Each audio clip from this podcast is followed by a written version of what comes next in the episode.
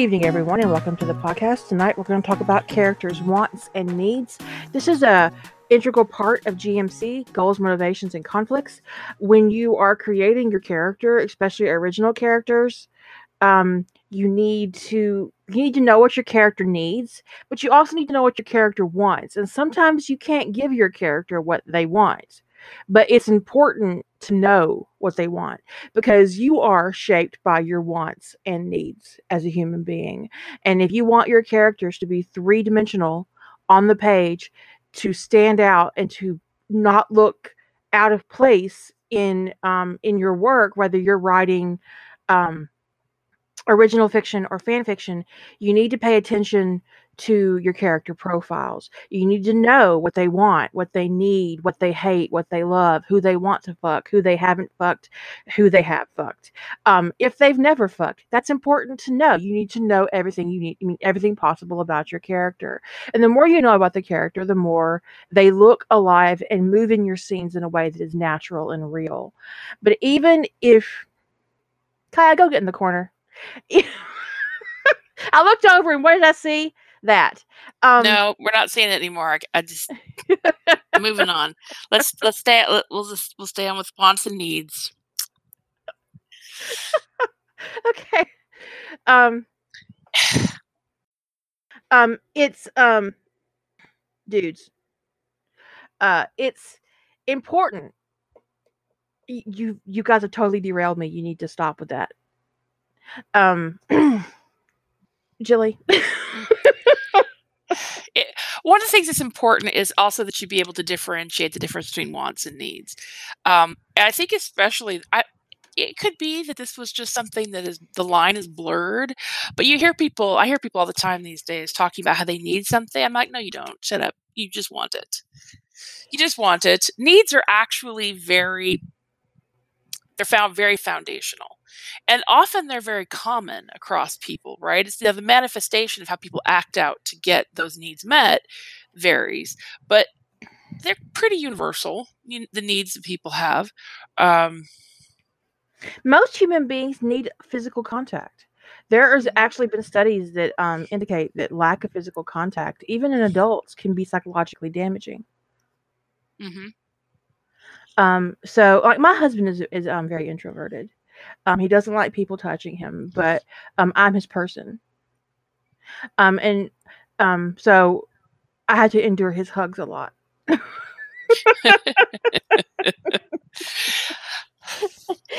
I'm just joking. I actually don't mind at all. But he is not very touchy feely with a lot of people. Um, so he, the people he is touchy feely with, he is very touchy feely with. Well, the people I know who don't particularly, and I know quite a few people who are a little bit touch averse, or even a lot touch averse. They want, they they do eventually want. I don't, I don't know anybody that doesn't doesn't eventually want physical contact. You know, it's just it's very it's it's rare, and they want it when they on their terms, um, and from somebody they find to be safe, like a cat, like a a like a cat.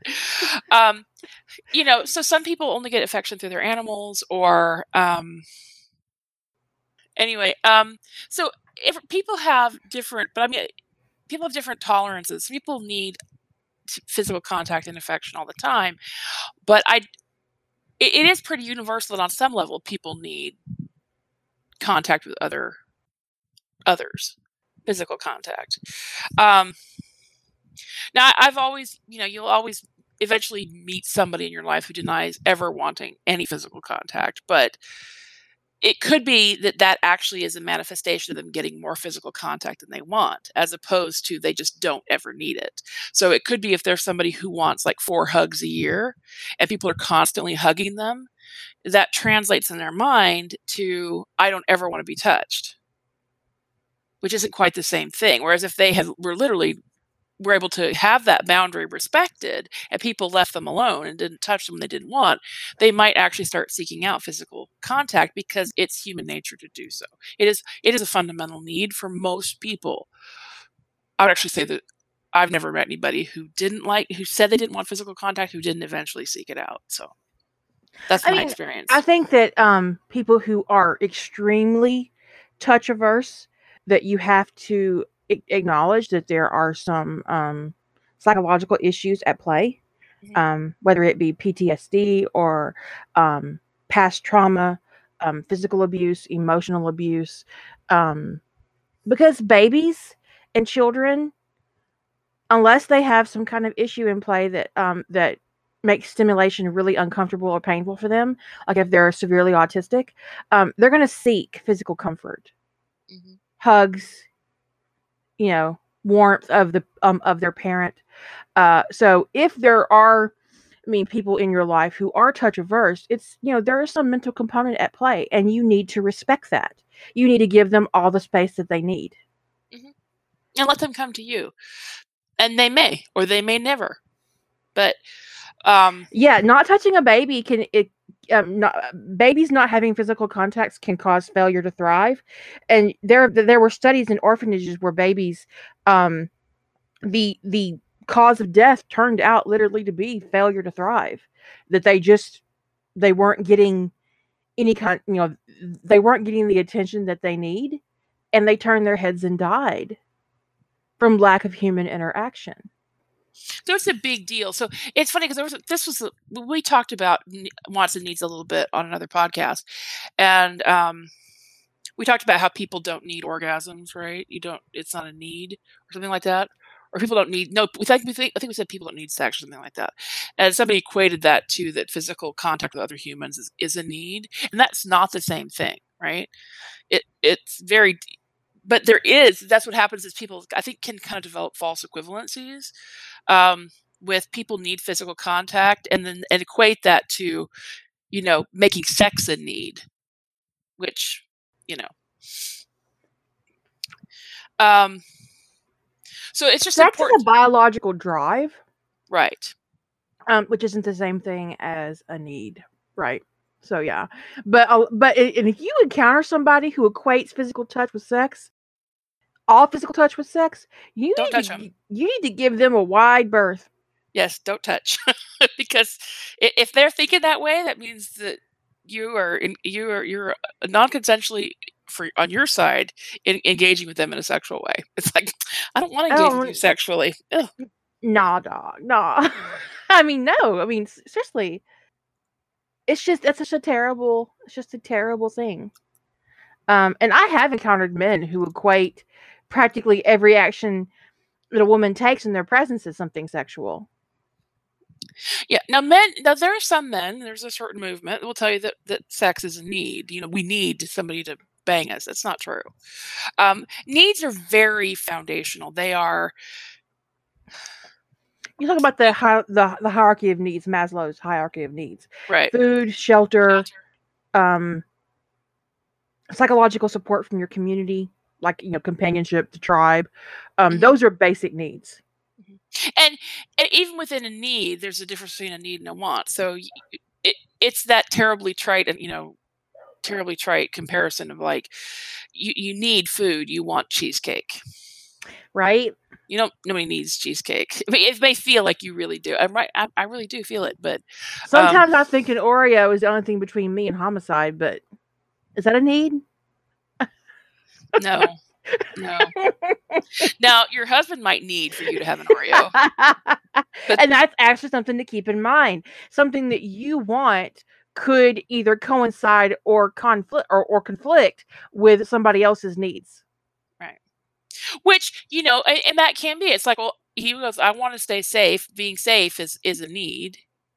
I'm going to get her an Oreo that she wants because I value my life. Um, so it's just needs are very they're very base, but you can be very driven when your base needs aren't getting met, when you feel unsafe, when you don't feel like, you know, when you worry, when you, or when there's anxiety around your base needs. And so that's something to, to, to consider with your character. You know, do they have, because I do think people need, it's a little bit higher up on the scale from just basic human connection, but people need to feel like they have a connection to people. They need to feel like they have that they need to feel like they're not alone in the universe. I do think that's a need. I don't think that's a want. I think it is a need. And when people feel like they're alone and they're adrift, it can be really damaging. Like, you know, as an this is I'm talking about, like a child not getting, you know, that's that's more that's more basic in the pyramid, is you know basic human contact. That's more basic. But I'm talking about like there's also this need to feel like you aren't alone. Um, which you know somebody may want 50 friends but you maybe maybe you need one you need maybe you need one person really solidly in your corner because people don't want to feel alone in the world so and that can but whatever is going on with your character they have to feel like it, people can get really crazy and, and they have to feel secure in those base basic needs. And so if they're not getting met a basic need or there's a lot of anxiety around will i be able to meet my basic needs? it can drive people to act out in sometimes unpredictable ways. So if there's a lot of stress about this is you know this classic right? Stress about money can lead people to be worrying about shelter and food and um possibly And even separation is one of Yeah. the biggest issues that a lot of people face. right so if their security is challenged that can drive them to do unpredictable things. Um if your character isn't worried about those basic things well then what where where are they where is their stressor elsewhere on the pyramid? Is it is it their tribe? Is it their community? Is they don't feel like they can trust the people around them? Because needing to that's a safety issue right? If you're in a situation where you don't feel like you can trust anyone around you you're going to feel unsafe and feeling unsafe is going to drive you into certain behaviors so um I was like, that's so small, but otherwise I was like, I could just click on it and read it. Okay, so Kira found us the pyramid, uh, Maslow's hierarchy of needs, and the bottom of the pyramid is the physiological needs like air, water, food, shelter, sleep, clothing. I'm gonna kind of roll my eyes about reproduction being listed as a physiological need, but okay. Um, Well, it's a physiological need, I think, for our species. yeah, for the for the for the species, but okay. Then the next level of the pyramid is the safety needs: personal security, employment, resources, health, property, that kind of thing. Um, and within that spectrum, the thing is to bear in mind is like you know nobody needs a ten million dollar house. Some people tell you they do, but they don't. I need that Lamborghini. They don't. They need a way to get from point A to point B, and they need a roof over their head. So this is where it's important to differentiate between wants and needs. Um, next tier is love and belonging, friendship, intimacy, family, a sense of connection. Then the next tier is esteem, which is respect, self esteem, status, recognition, strength, and freedom. And then the top tier is self actualization, to desire to become the most that one can be. And it's in that self actualization that you get the arts. Um and the desire to create and to build and to explore. Because if you don't have all those other needs met, if you're not thinking beyond your next meal, then everything else is out the window. Right, right. So if, yeah, and that's let's, that's exactly let's let's look at a character. Let's take a character down, and let's start. Actually, let's start with Harry Potter because Harry Potter um, actually represents this pyramid in in a, in a lot of ways. Um, th- up until he's 11 years old, his active memory, um, he barely re- he probably doesn't really remember his parents or even his mother until he's faced with a Dementor the first time. Um, he is Harry exists in a survival mode from basically two years old to 11 years old when he goes to Hogwarts. Um, food and is probably food security probably being his biggest issue. He knows he'll get to sleep and he'll have shelter in that cupboard. And it probably, in a lot of ways, becomes his safe place because it's really too big for um, Uncle Vernon to get into. So if he can get in there, he won't get hit. Now he's the opportunity can drag him out of it, and probably did more than once, right? Um, but I doubt they would have sent Dudley into it because they viewed it as a punishment. Uh, but he wasn't comfortable. I mean, he had a really thin mattress, and th- there didn't appear to be a lot of blankets um in his cupboard. Uh, from the narrative, he was growing up in an abusive household. Julie and I were talking one night, and we looked up excerpts, and um, something that I had actually forgotten in the first book is that not only did Vernon um, threaten and eh, eh, verbally abuse Harry, he hit Dudley. When Dudley complained about ha- about what he could take with him when they ran from the house, he hit him. So when they're in the car running away from all the letters, Dudley has been um, physically punished for complaining about not being able to take his Xbox or something with him, or just something, or his VCR, something ridiculous, right? Um, and so not only is is Vernon casually abusive with his nephew, he's casually abusive with his own child as well. So this is actually a very violent man. So so because you know he's he's three times the size of either one of these kids, even Dudley, at that point, and he's very casual with with with the physical abuse. And I doubt seriously that was the first time Dudley had ever gotten hit. Because he was cowed in the back seat. He wasn't, you know, pitching a big fit because his dad hit him for the first time. That was not the first time Dudley got hit. No, no, probably not. He would because he'd have been crying and screaming at his mom. He'd have been throwing a big fit because D- Dudley was spoiled rotten. So it, it could not have possibly been the first time he'd gotten hit because he would have been so much more betrayed by it. But he wasn't. He was scared because he knew that was the tip of the iceberg concerning his father's temper. So the first time that Harry even approaches, I've lost my period, my period, my pyramid. okay, the first time he even approaches safety is Hagrid. Hagrid offers him safety for the first time in his conscious memory when he defends him when he puts himself between I wish um between Vernon and Harry and take and bends the shotgun and said, you know, no, you're going to sit down and behave. Um, this is the first time he's had an adult being, you know, in his conscious memory to defend him and create a safe circumstance for him. And it is often an overlooked um, moment in Harry Potter, even by me. But it had to be very powerful and psychologically um, soothing to have to have this big magical person burst into this hut and protect him and feed him because he's never he doesn't remember ever having that and as harry moves through the books he he does you know reach self-actualization. Unfortunately that self-actualization that actualization has been shaped by dumbledore and it comes with the knowledge that he believes himself to be a horcrux and therefore he must sacrifice himself for this world that his that has given him everything the dursleys did not. He has a tribe.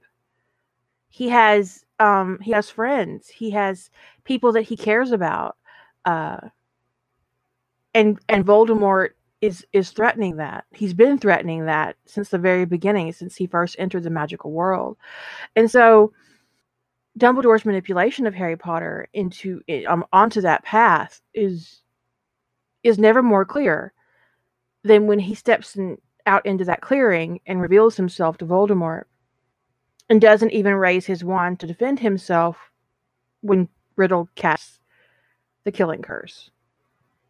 It's actually my head canon that the resur- the resurrection stone was broken by um by the Horcrux and doesn't work.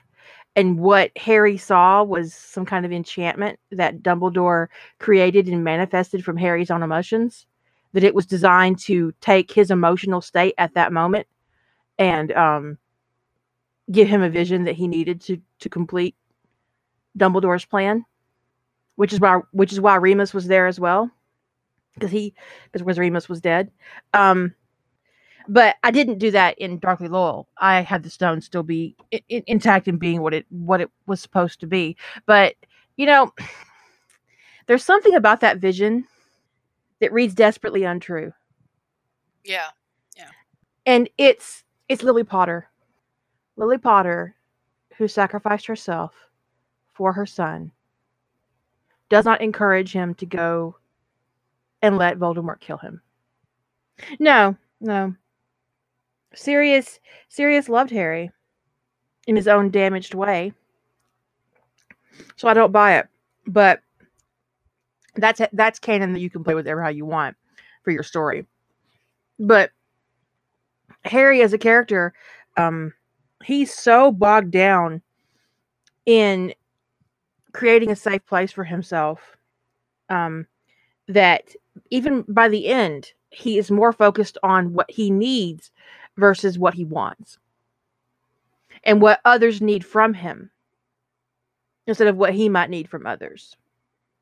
Which is why I think he ends up with Ginny Weasley. With or without a potion, it's because he's he's still giving other people what they want ignoring his own needs. Because that third that third tier in the hierarchy is where his other than personal security, which he got resolved pretty much you know, once the war was over and all that, once he was an adult, a lot of his personal safety needs were resolved. But love and belonging was where he was lacking the most of all the needs because, um, I mean, as, as you mentioned, other than food, really, other his his physiological needs were being met. Um, at school, well, like you can't say his his personal security needs were being met at school, but he had once he was introduced to the magical world, he got his trust fund and all that trust account and his school account or whatever. His money needs were being resolved, and he had some real expectation that he'd be able to continue to meet those needs. So he didn't, like a lot of kids with like you know uh, deprivation issues when it comes to the physiological stuff, they don't immediately come into money when they get older. You know? Right. So that so it becomes a lifelong thing. So Harry went, you know, he he came into money at at, a, at an age where he knew he'd be able to to resolve those physiological needs as he got older.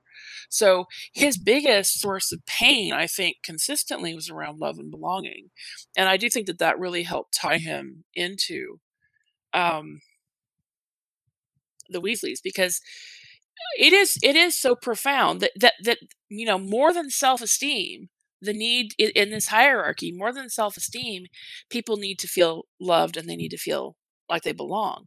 So once you, you he he's you know not focused on where his next meal is going to come from and he's not about to die or something this love and belonging thing was a really big pain point.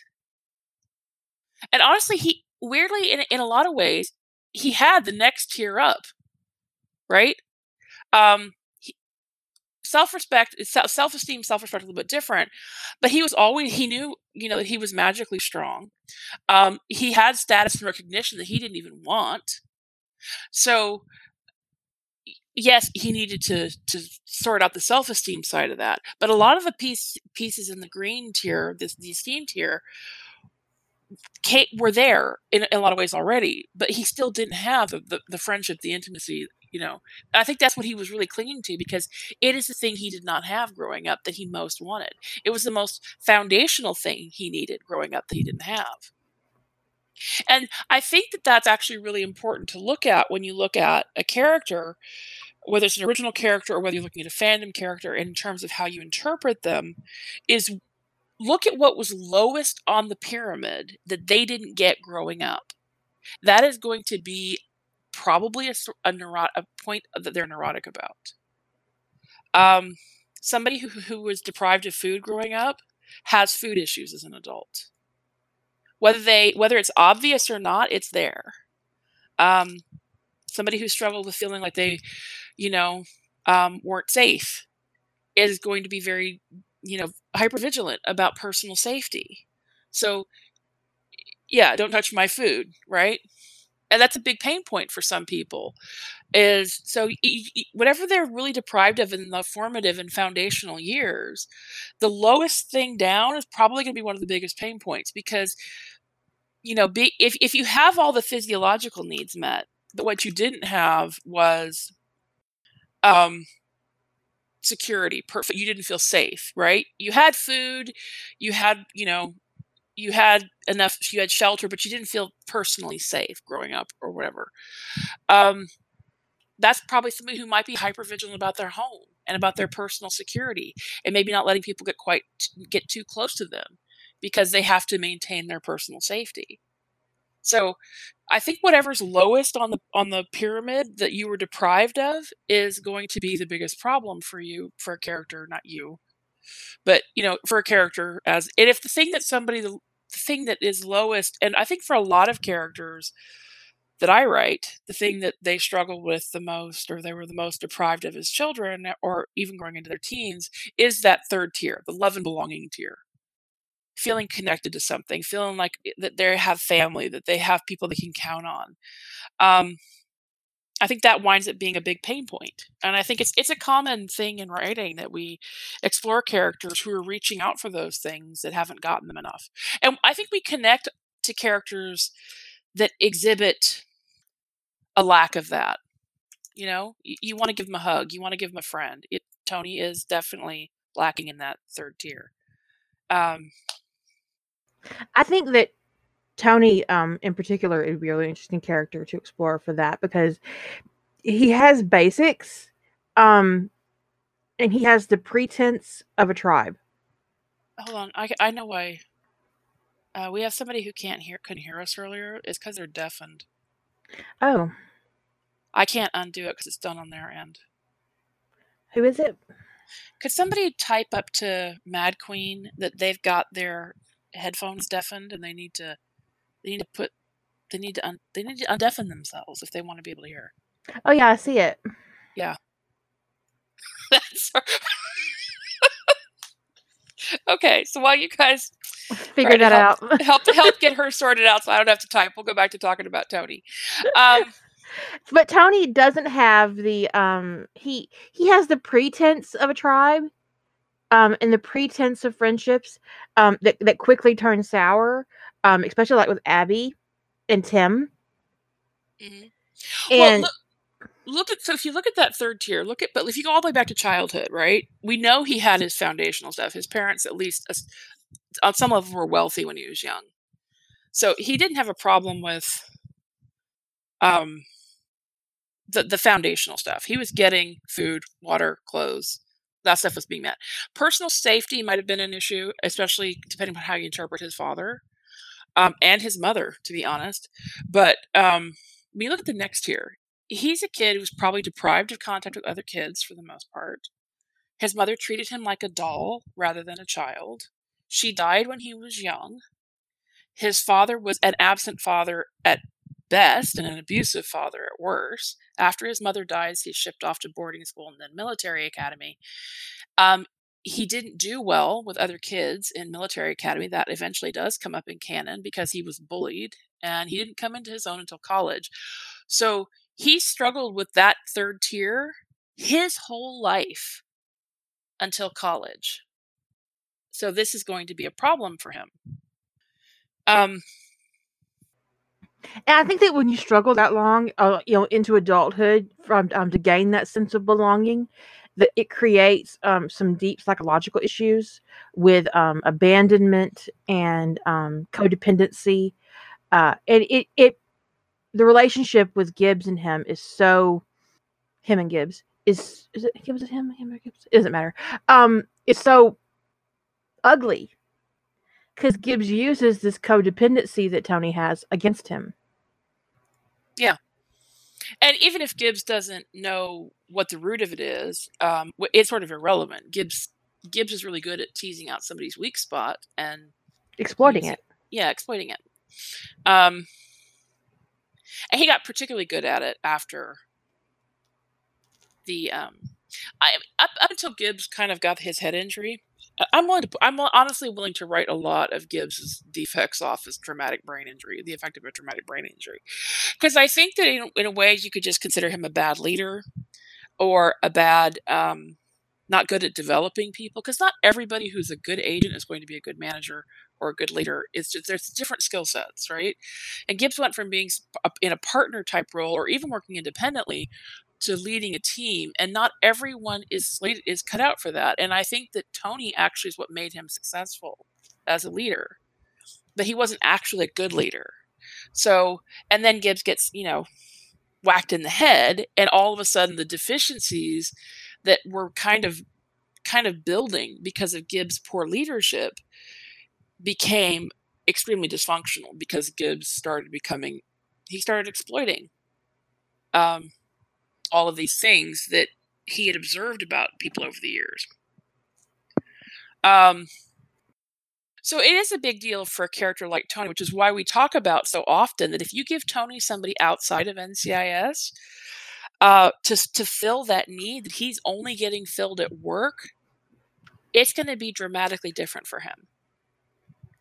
because you you you when you prop up a need and you get you satisfy it, it, and somebody's getting that dealt with, his needs are going to go higher up the totem pole, right? So let's move up to what's next, right? So let's that's what we talked about last night about him giving Ian a ride. We talked a lot about if Ian's involved in Tony's life early on, that Tony's going to be different. So then we look at we had another podcast a while back about Tony Dreams a little bigger. We had two podcasts about that.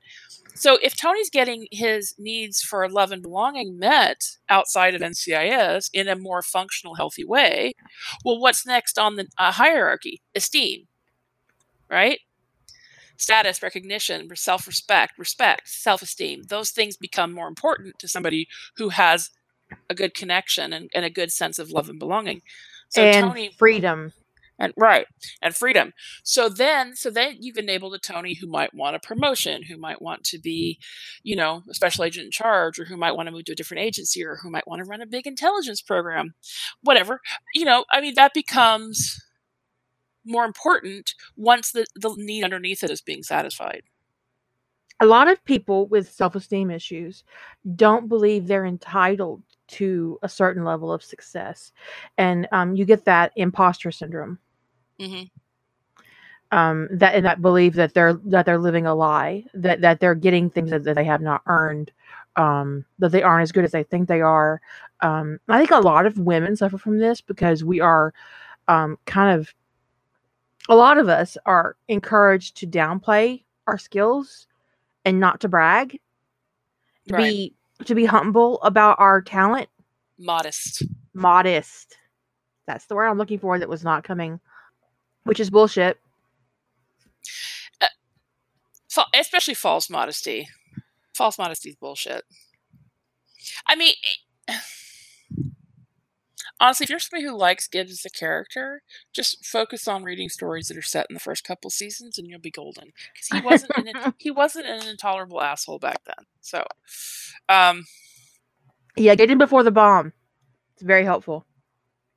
Or but I do write think, him in a complete AU or yeah, or write him in an AU. Um, I do think that one of the things that's important to realize when you're thinking about wants and needs when you're developing a character is if they've got a major pain point low on the pyramid, if it's lack of shelter or if they've got extreme financial stresses, because financial stresses are kind of a little bit in the safety areas and that that that second to the bottom tier, but it can lead to worry about the, the tier below.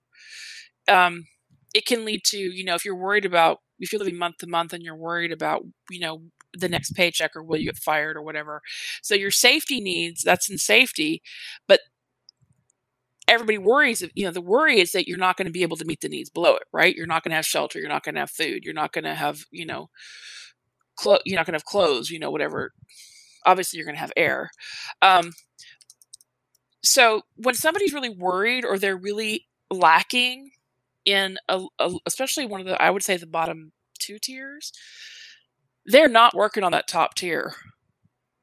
And so when you have a character it, it, trying to, you know, become the best that they can actually be, but they're worried about money, I think it is probably strikes a little bit of a discordant note about in terms of the characterization because if they're really worried about money, you know, are they really focused on self actualization?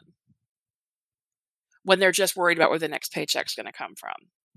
So you just got to balance that. That, you know, if you want to focus on a character who is working towards that self actualized thing or who is working on the, the esteem tier or whatever, that if they have got major issues around, you know, where they're going to get the next paycheck from and then therefore where they're going to sleep at night, it, it doesn't seem plausible. Not impossible, but it's less plausible. Because the bottom line is, especially the bigger the stress is on those two bottom tiers, people fall apart.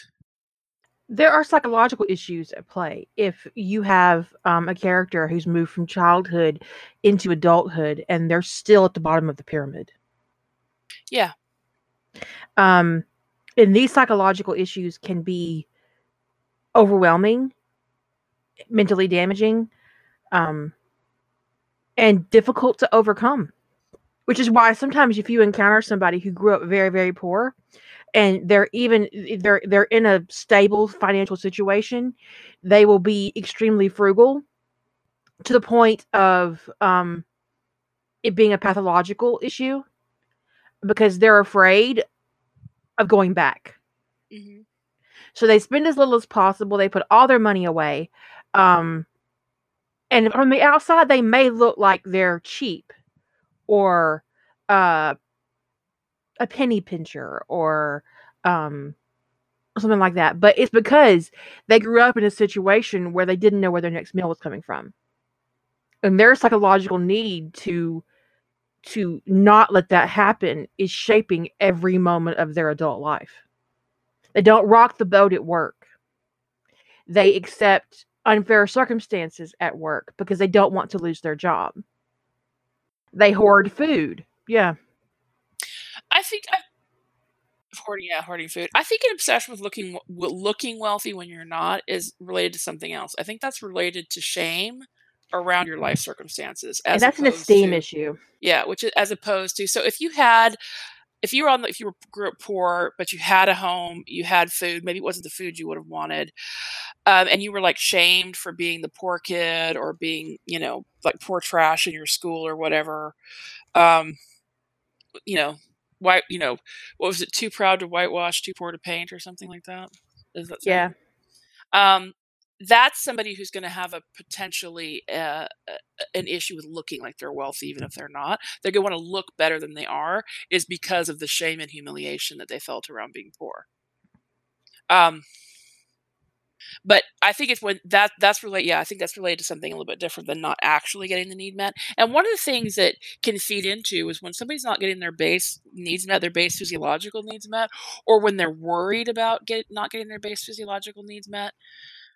It can drive them to li- stay in circumstances that are not good for them to keep getting those needs met. Um, it's not the only reason why maybe a woman stays with an abuser or something like that, but it's a factor, right? how mu- how might because it, it it's an unfortunate statistic that a lot of women who do eventually who leave their husbands wind up in in shelters with their kids right there are special shelters devoted to you know in, in many cities for women and, and kids because they have they cease to be able to get their physiological needs met when they leave an, in the abusive partner so um it can drive people to stay uh, in in a bad situation. And so you got to really think about how all these things play together. If you're depriving your character that you're writing of something, I would say in the bottom two tiers are really, really. It's really hard to have someone who's um, highly functional when those two bottom tiers are in jeopardy. So it's just really important that like I've I tend to never write Tony having financial issues, but I've I've read him in stories where he's got dire financial issues, which I don't actually feel jives with canon. Now, I I write him. I don't think the fact the way I write him jives with canon either, which is that he's got like a trust fund that he doesn't do much with. I don't feel like that really jives with canon either. But what I do, because the thing is, but in canon, he actually had the money. He would save significant amounts of money for trips and pay for because we saw him shell out all the money he saved for vacation for a several thousand dollar hotel bill for his father so just so his father could have um not have his pride wounded. And you know so that doesn't jive with somebody who's got extreme stress around money. They don't give it to a neglectful parent. But anyway um but, but I've actually there are stories I've run across where Tony's like working as a prostitute on the weekends to try to make money to make ends meet, and he's obviously wearing custom tailored suits yeah, so that just doesn't. It's like, come on, come on, really? Prostitution? He's that desperate? you don't wear tailored suits if you're um desperate for money And if he's that desperate for money, if he's that desperate for money that, he's working at NCIS during the week and then working as a prostitute on the weekends, he's not going to be on his A game. He can't be because that's a lot of that's a lot of money stress, quite frankly. but also keep in mind when you perform when you do a storyline like this it is ridiculous because someone with that kind of financial stress would not pass a standard background check to keep their security clearance No, because their their their vulnerability. They'd, they'd be they'd be a target for. But someone in, actively engaging in a criminal enterprise on the weekend, he could not keep that from the government. They would find out because he doesn't have an average security clearance. He No. gets into MTAC on the regular, which means he does not have. He has a fairly high security clearance. Yeah, he he have to wait for somebody to let him in. His retina is, his retina scan is programmed into MTAC. So So the likelihood of him being able to engage in prostitution on the side and to have that kind of financial stress and keep his security clearance and thus his job, it's ridiculous. it's honestly the same thing as Tony having any job that NCIS doesn't know about. Because federal agents don't get to make money that they don't disclose. It's Anyone, um, anyone working from the from the from the for the state, any state, or the federal government must disclose every single penny they make. It's it's a uh, there's a financial disclosure circumstance that happens every single year. And honestly, I worked in the private sector and I still had to disclose if I earned money, not the amounts or anything like that, but if I was doing any work for anybody else, I had to let my employer know because I had non compete clauses and they had to be sure that I wasn't doing work for somebody who was a competitor of theirs in any market segment because that was in my employment contract. So I had to disclose who I was doing work for, where I made any other money, and I could lose my job or be forced to quit that other job if it was in a competing market segment. So it's it's just it's But financial disclosure and security clearances are are serious business when it comes to a situation like Tony DiNozzo would be in. Um, he's he's on a high profile team in a federal agency in Washington. It isn't like he's he's in some podunk office in Denver or something. Denver wouldn't be podunk, would it? Nebraska. I'm gonna get I'm gonna get phone calls, not phone calls, but emails about that. I'm not being mean to Nebraska. It just amuses me anyways um so honestly the scrutiny of federal employees in the washington d.c area would be twice as intense as it would be anywhere else Yeah. because tony has the potential to be exposed to the president of the united states so we know Other- that from the first episode was that yankee white mhm, Yankee White, yeah. and the fact that that Gibbs's team was called to that scene specifically, um, it was NCIS jurisdiction, but Gibbs was was specifically put on that case, indicates that there were probably situations in the past and in the background where DiNozzo um, and Gibbs were involved with various aspects of Secret Service in the White House. I do think that there actually was an episode where they were where they were actually in the presence of the president, but I I could almost see it, but I just can't quite put it together in my head. But anyway, um so when it comes to a character that you know about, well, you know their canon circumstances, right? You understand. You got to make sure that these things line up when you're trying to figure out what their stressors are. Um, and other than health, now there are like a lot of arcs I've read where Tony develops a health problem.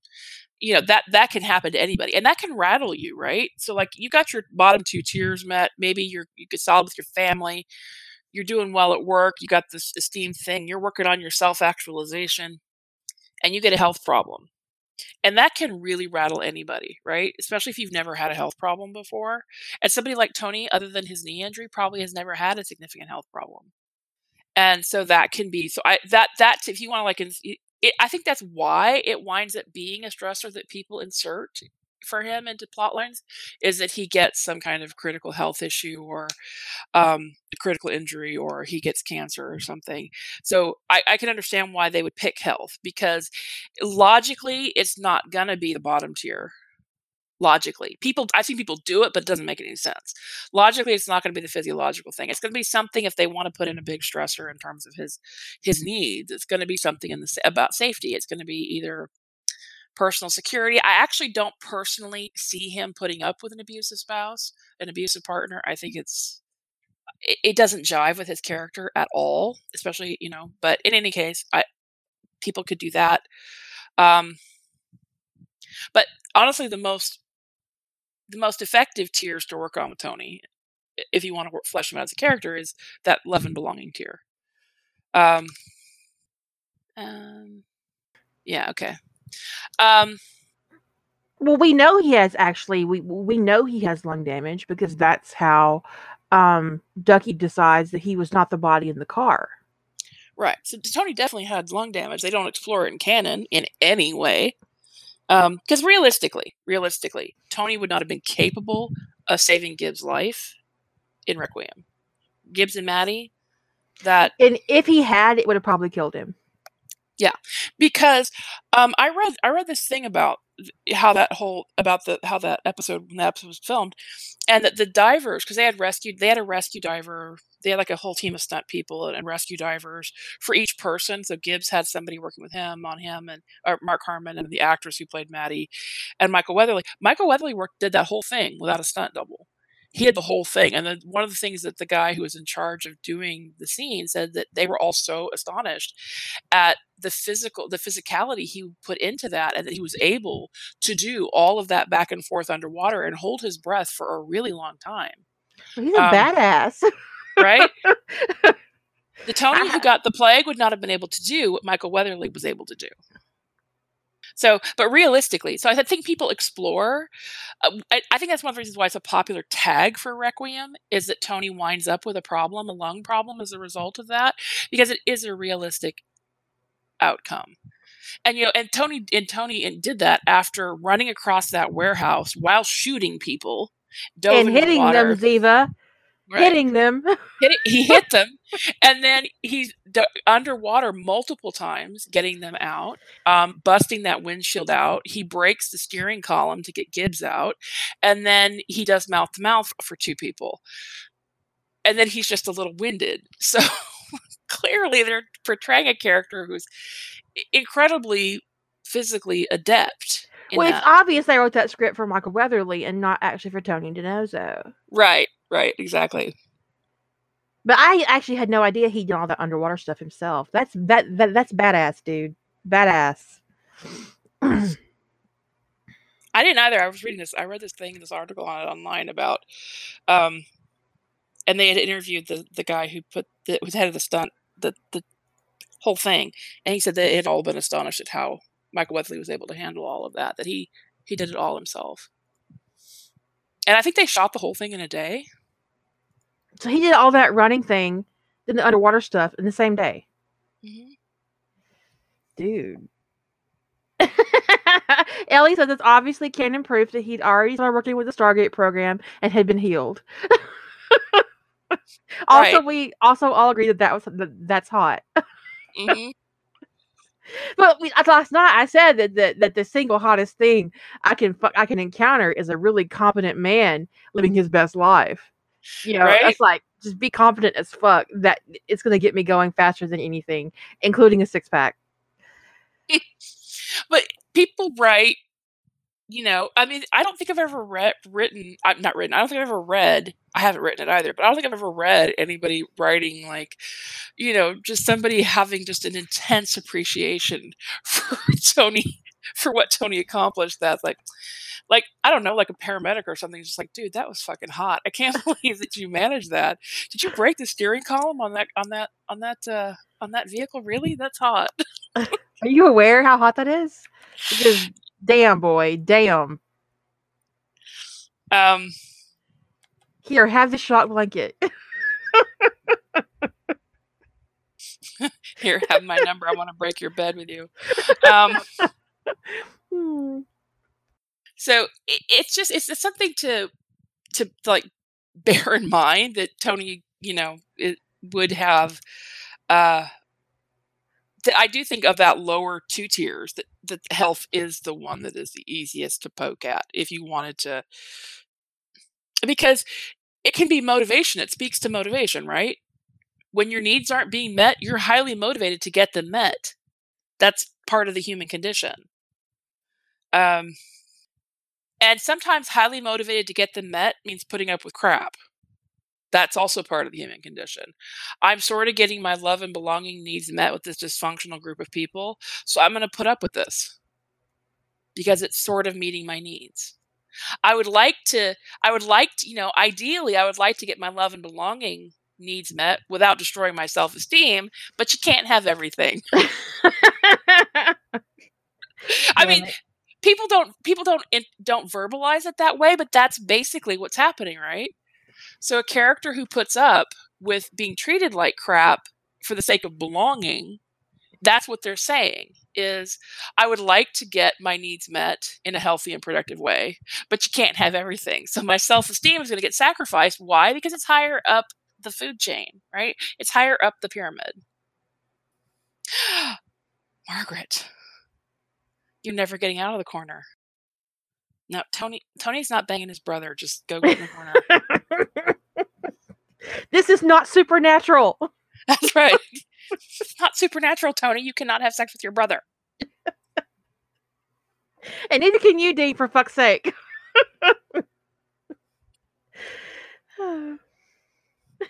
you should. You should. You should definitely apologize for your fandom. Although I am not going to apologize for Hannibal. I refuse. He's gonna have to suck it up and apologize for himself one of these days. But until that day happens, we're just gonna lean into it. Today is not that day. it's not that day. Tomorrow's not looking good either. Um, so when you're when you're working on your character, whatever character it is, if it's a canon character, if it's an original character, and you're working on what is driving this character, what what can poke at their and, and it's not just a matter of what they actively need, right? Like what they need now, but it's also a matter of what could what could prod at at their soft spots, right? What can feed into their internal conflict, right? What can what can contribute to their motivation. Like we talked about somebody who had a care you know if, if you had deprivation issues with food growing up you might be very territorial about food. You might be likely to stab somebody with a fork if they tried to take your food off your plate. I mean you might hoard food. I mean there could be a lot of like little things right? So if somebody has had a deprivation issue they don't have it now but it can feed into what motivates them right? So a That's situation also the true for people who have food allergies if um that can lead to a, a special kind of food security um issue uh insecurity issue that can cause um um obsessive compulsive disorder um uh, nervous tics uh i have a cousin who's allergic to something very popular and um so, and sometimes uh if she's not in control of her food she can get bent really quickly. Say, I mean, I don't want to say her allergy, but, but say specifically, say you're allergic to milk. It is very hard to eat in a lot of public places without consuming dairy. Um, and so going out to eat with her, uh, it's best for her psychologically if she picks the restaurant because she already has investigated the menu she's probably already called them more than once in regards to what's in their dishes. She may or may not have spoken to the people who cook the food more than once. And this is about her safety. Um, and and it's because when she was very young, she had an allergic reaction that put her in the hospital. Um, she went into anaphylactic shock. Um, she had um, seizures and had a mild cardiac event um, in the midst of all of it and she had a secondary reaction in the emergency room. She spent two weeks in the hospital. So, and because this happened to her when she was very young, she was nine or 10 years old, it has psychologically shaped her. So, uh, we look at a character like McKay, who has a severe allergy to um, citrus that is often in canon treated like a joke, which offends the fuck out of me because I have food allergies. And the idea that someone thinks it would be funny to feed me my food allergy makes me want to stab them. Just just stab, stab, stab, stab. like I um I went to um went to a seafood restaurant recently and um um, you know, one of the first things I always do when I sit down um, with a um, with in, in, a new place or just any place, as I'll, I'll check the menu and see if they serve scallops. And of course, this is a seafood place, so of course they're going to serve scallops, right? So I tell the waiter that I'm allergic to scallops, and I order my food. Well, about 10 minutes after I ordered, the, the the the cook, the chef of the of the place, comes to my table and asks for specifics regarding my food allergy. Um, and wanted to assure me that there would be no cross contamination and that he would cook my food personally and that he would make sure all the utensils and all of the um, uh, hardware used in the construction of my food was would not be uh, a, a, danger to me and he wanted to let me know that I could relax and enjoy my food because it would be utterly safe for me. And I was like, dude, that's that that's almost romantic. Thank you. because it's like it you know some restaurants take that very seriously. There's a chain restaurant in Canada that does that. That they, you know, they ask on the menu, please let the waitress know if you have any food allergies. And you know, when you tell her, the manager comes around to talk to you and you know get the get the lowdown and explain how they handle things in the kitchen and and if there's anything that they can't avoid. Um, yeah, because my family, have everybody has some sort of food allergy, but it's like almost nobody has a food allergy in common. Wow. So it's like, you know, whatever. Um, mine are pretty obscure. Well, one of them's pretty obscure. It's like you wouldn't find it in a restaurant anyway, and the other one is mint, which you know. But for me, it's just like pick that out, you know. But it's not like my my mint allergy. If I get it, if I eat it, it's not not, not going to kill me. But like my mom and my sister's food allergies are more anaphylaxis type levels. So, and they are commonly found in restaurants. So I think that I'm honestly lucky to have a seafood allergy because people, uh, a lot of times I see people like say they have allergies and they'll be like, "Sure, you do," and they'll knock it off. But seafood allergies are so prevalent and so often serious in the like it isn't just a you know people go into anaphylactic shock if they're exposed to shrimp if they have a shrimp allergy. So, um, having a seafood allergy, people take take it very seriously. Whereas sometimes you can tell somebody you can't eat gluten and they'll just roll their eyes at you. Yeah, and you're like, "Do you understand what celiac disease is?" No. Shut up. Go away. I want your manager. my my name's Karen tonight.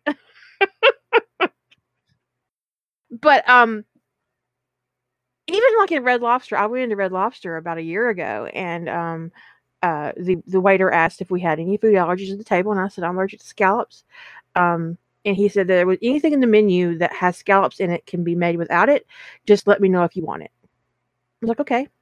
Um, the manager came around um, before our food was served to let me know that um, that the area where my food had been cooked had been cleaned before everything got started, and that um, scallops had not were, were not actually out of the prep area were out of the prep area during my food's construction.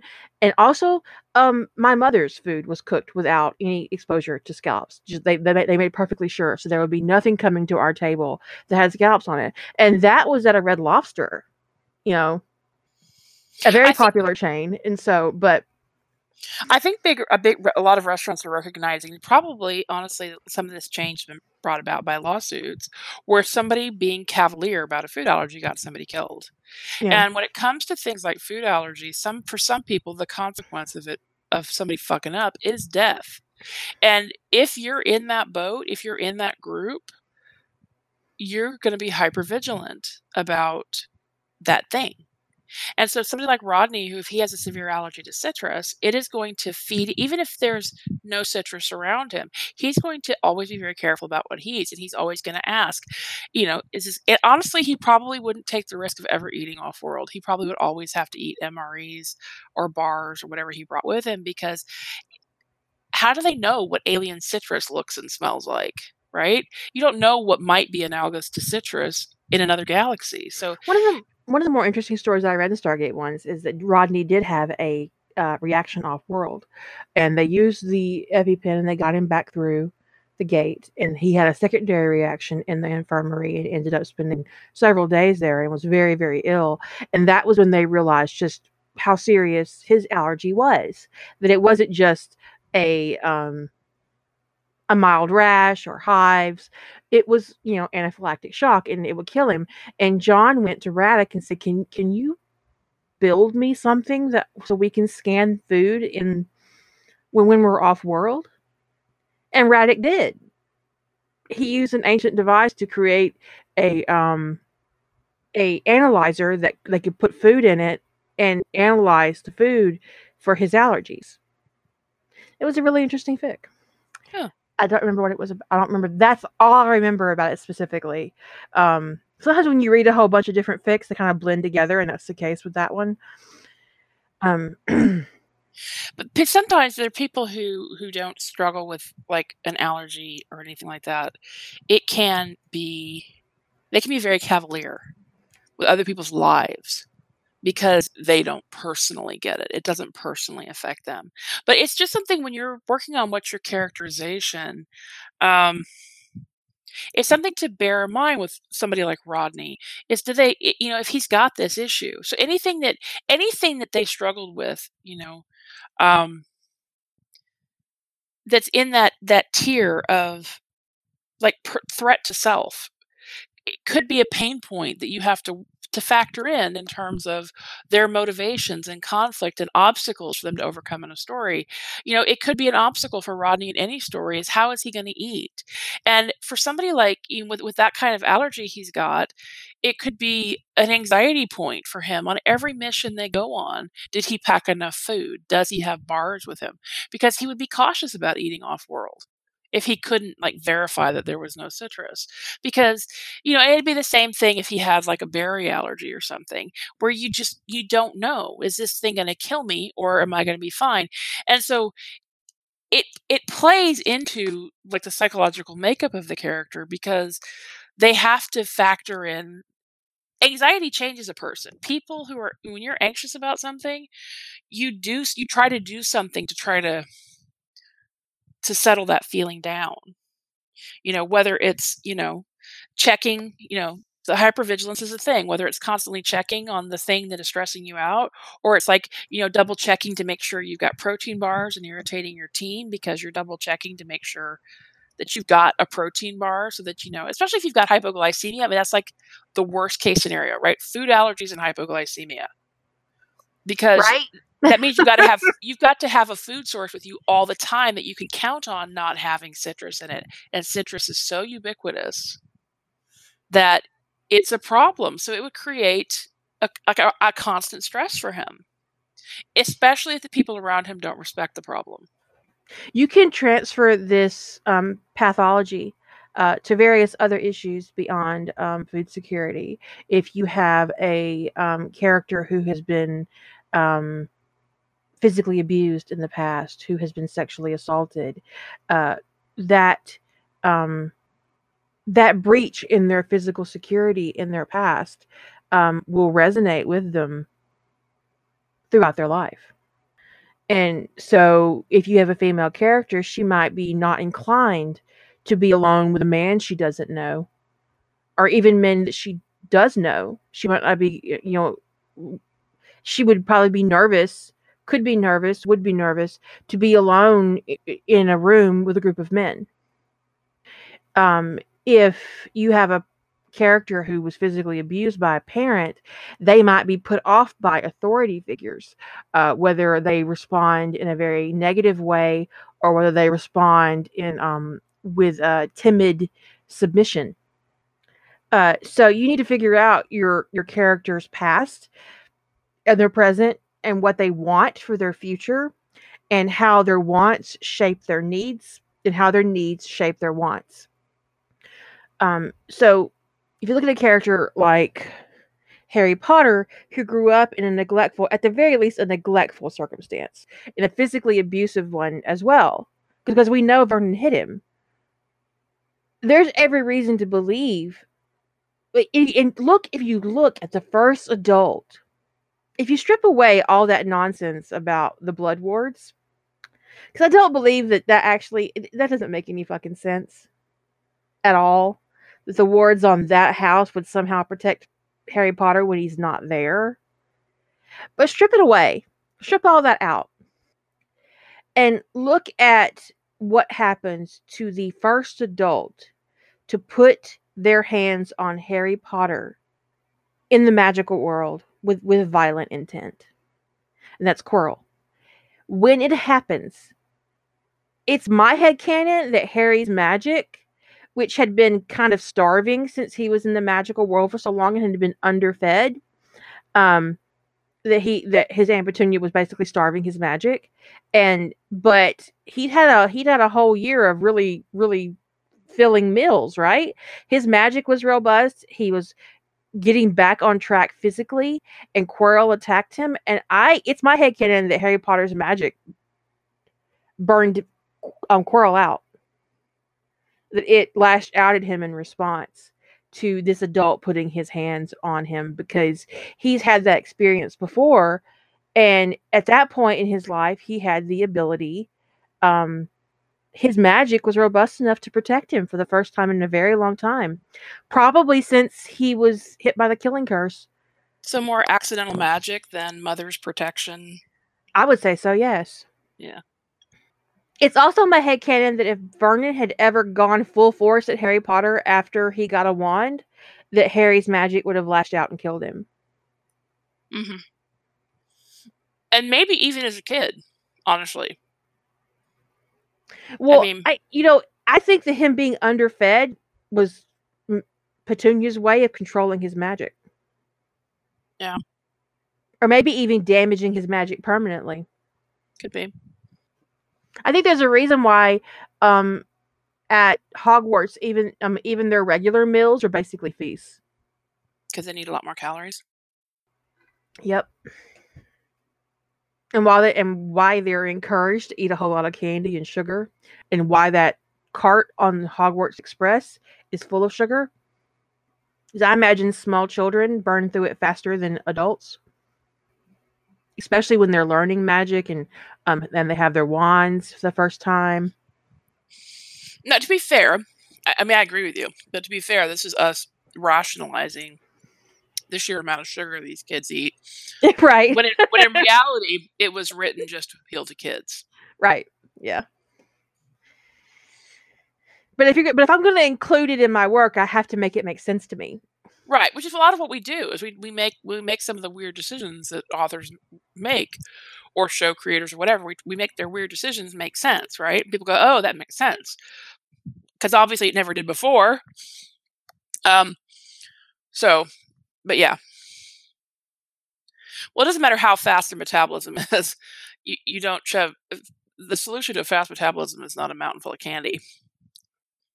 Because then you have a fast metabolism and diabetes because you're still going to burn your pancreas out. But in any case, um, that's a complete tangent. Um, Their body has to be using their magic. I mean, their sugar co- um, intake Yeah. in a different way. I mean, it's just nothing else makes sense. Otherwise, they are setting them unless they've got a cure for, you know, pancreatic pancreatic fatigue. so they've talked about the hierarchy. We've talked about the difference between wants and needs. So let's. Do you want to work on, like, give an like work on an idea of how to use wants and needs to help build a character to to to take them down the desired path? Because conceivably, you have when you're when you're crafting an idea for a story, you have a path you want your character to go on. You have this journey you want them to take, and you want to do a, a better job than potentially the canon writers of getting your character on that journey. So how do you how do you play with their wants and needs to to help feed into their GMC for the character to take your story on the path that you want it on? Because it is it you have is a, You also got to figure out that sometimes your character will have wants that can't be met. And they should have wants that can't be met. It would be unrealistic if they didn't, otherwise they're a self-indulged little twat that nobody wants to read about. right? Draco Malfoy, anybody?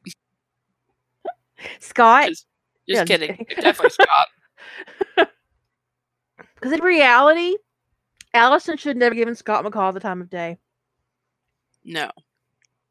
especially after she found out her history and embraced that whole hunting shit, and yet she still wanted to sit on Scott's dick. That makes no sense whatsoever. None. And then you look at okay, let's look at a character like Ron Weasley, who has all of these wants. We see them front and center when he looks into that mirror during his first year. He wants to be head boy. He wants to be captain of the Quidditch team. And yet, does he even try out for Quidditch before his fifth year? Sixth Uh, year? Sixth Six year. Six year. So the year that Harry Potter becomes the captain of the Quidditch team, Ron Weasley tries out. But when you look at the hierarchy, right? What Ron is wanting is status recognition, um, and respect. Right? He wants those are the things he doesn't feel like he has, but he doesn't want to work for them. He wants them given to him. Yeah, because because the head boy is academically the best male student in the school. Ron Weasley never once, Mhm. ever attempted to be that academic ideal. How the hell could he possibly be the head boy when he couldn't barely I mean, he could barely do his homework? Right. Now, Ron's wants were actually shaped by the accomplishments of his brother, brothers. Charlie, Percy, Bill. Charlie was the Quidditch star. Bill was head boy. Percy was was Percy head boy? Um. I know he was a prefect, but I don't remember if he was head boy. They're saying yes in the chat room. Um. So those accolades elevated those those children in um in his mother's eyes. They were they were doing exactly what she wanted them to do. And so Ron looks at these and says, "Okay, well I have to do that too to make my mom happy." So that I'll be as good as the rest of them. So really his wants are built on there's some jealousy there, of course, but there's also something else there. There's um, there's a deeper pathology there. Uh, There's something- um, um, he's inadequate. there's something he didn't get or that he didn't feel like he got or i've read some stories that sort of put it out there without being overt but this is the way i interpreted it that his inadequacy was stemmed around the fact that he was between the girl that his mother really wanted and the twins who took all of his mother's time It makes sense. so he had the high achieving older brothers, Charlie, Bill, Percy. He had the attention hogging twins who I don't think wanted the attention, but what they did got them all the attention. And then and then the sister came along, the girl that Molly the, the rest of Molly's attention went to the girl. And Ron had no place. So I think that actually is a reasonable explanation for why he is feels so inadequate and and how that drives him and why that drives him And why, from the very beginning, even though all Harry wanted was a friend, Ron saw him as both. Well, first, I think as the boy who lived. Um, second, as uh, competition. And third, maybe a friend. Maybe because his friendship is so shallow and fickle.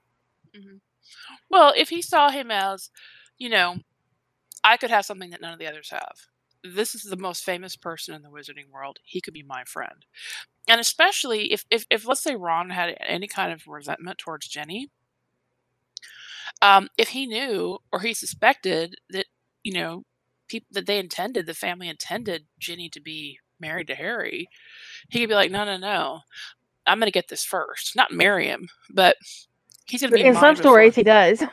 Yeah. he's going to be mine before he's hers. He's going to be my friend first. He's going to take care of me first. I'm going to get money from him first, right?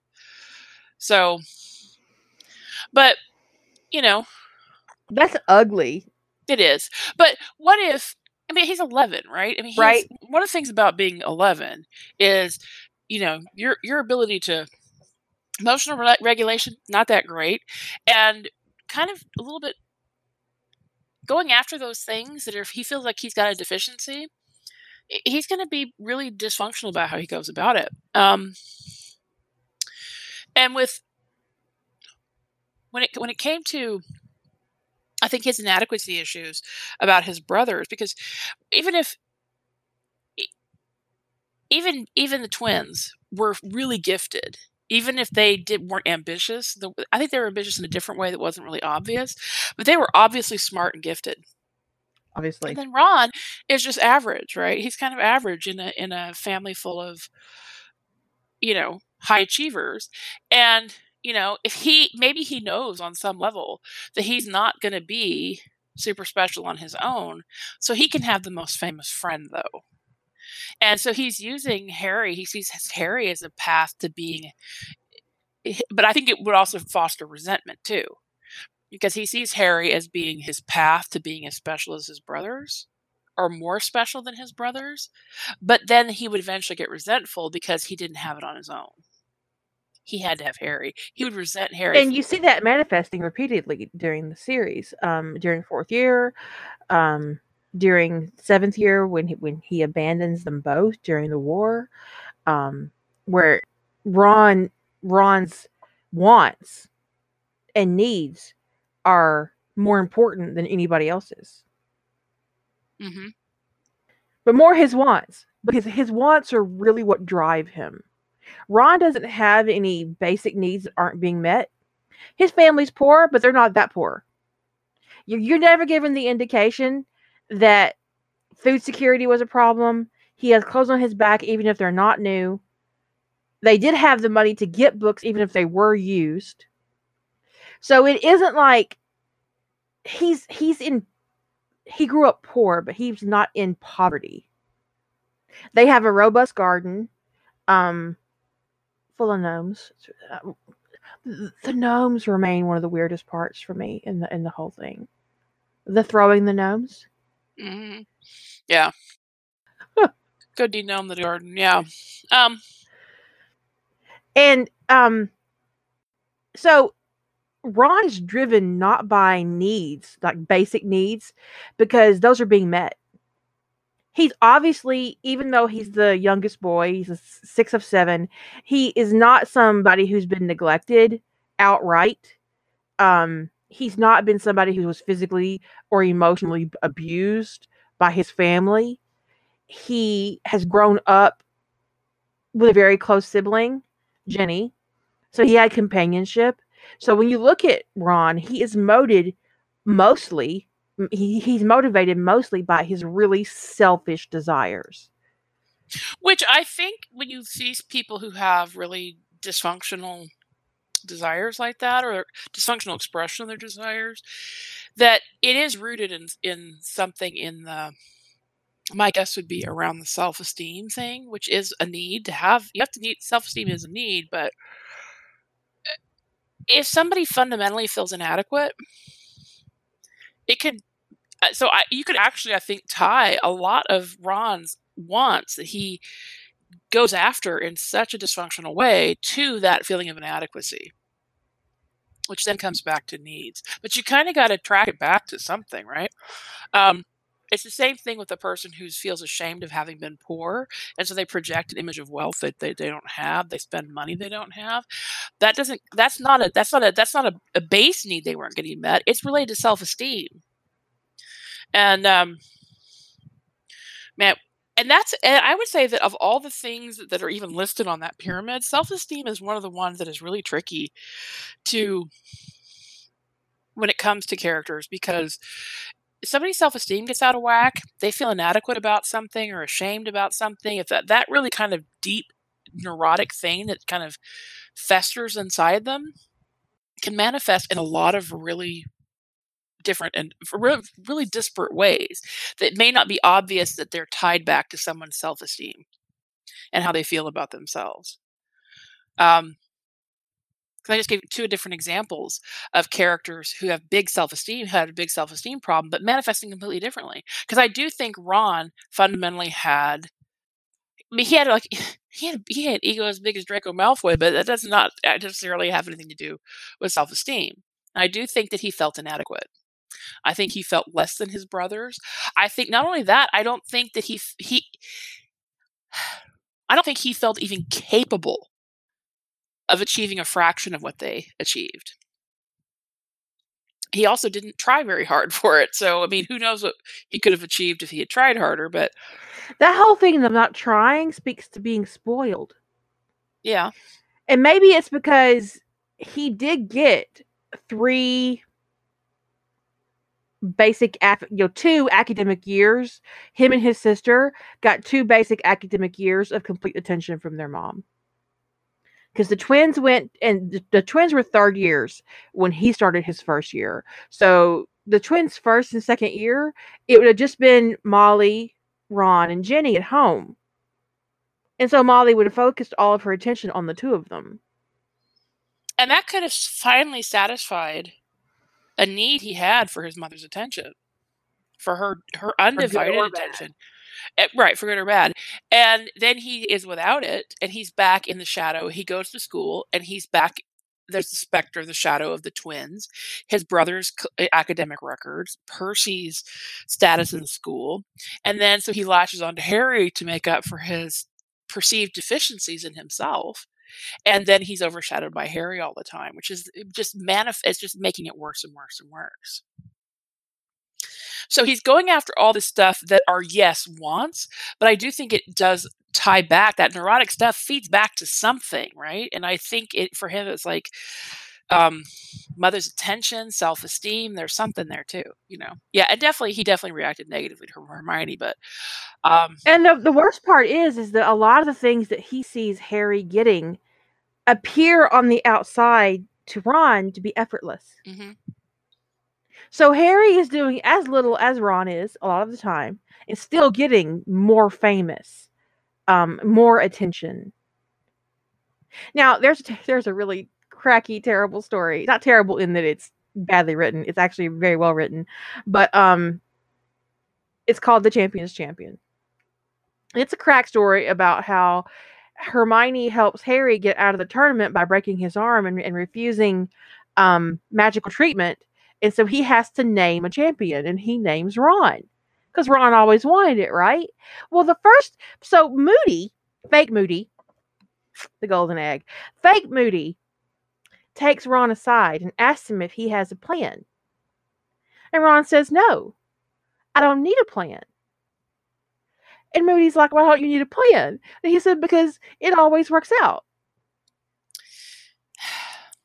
it always works out. And it's it's like it's perfect because it highlights exactly the problem with Ron's character.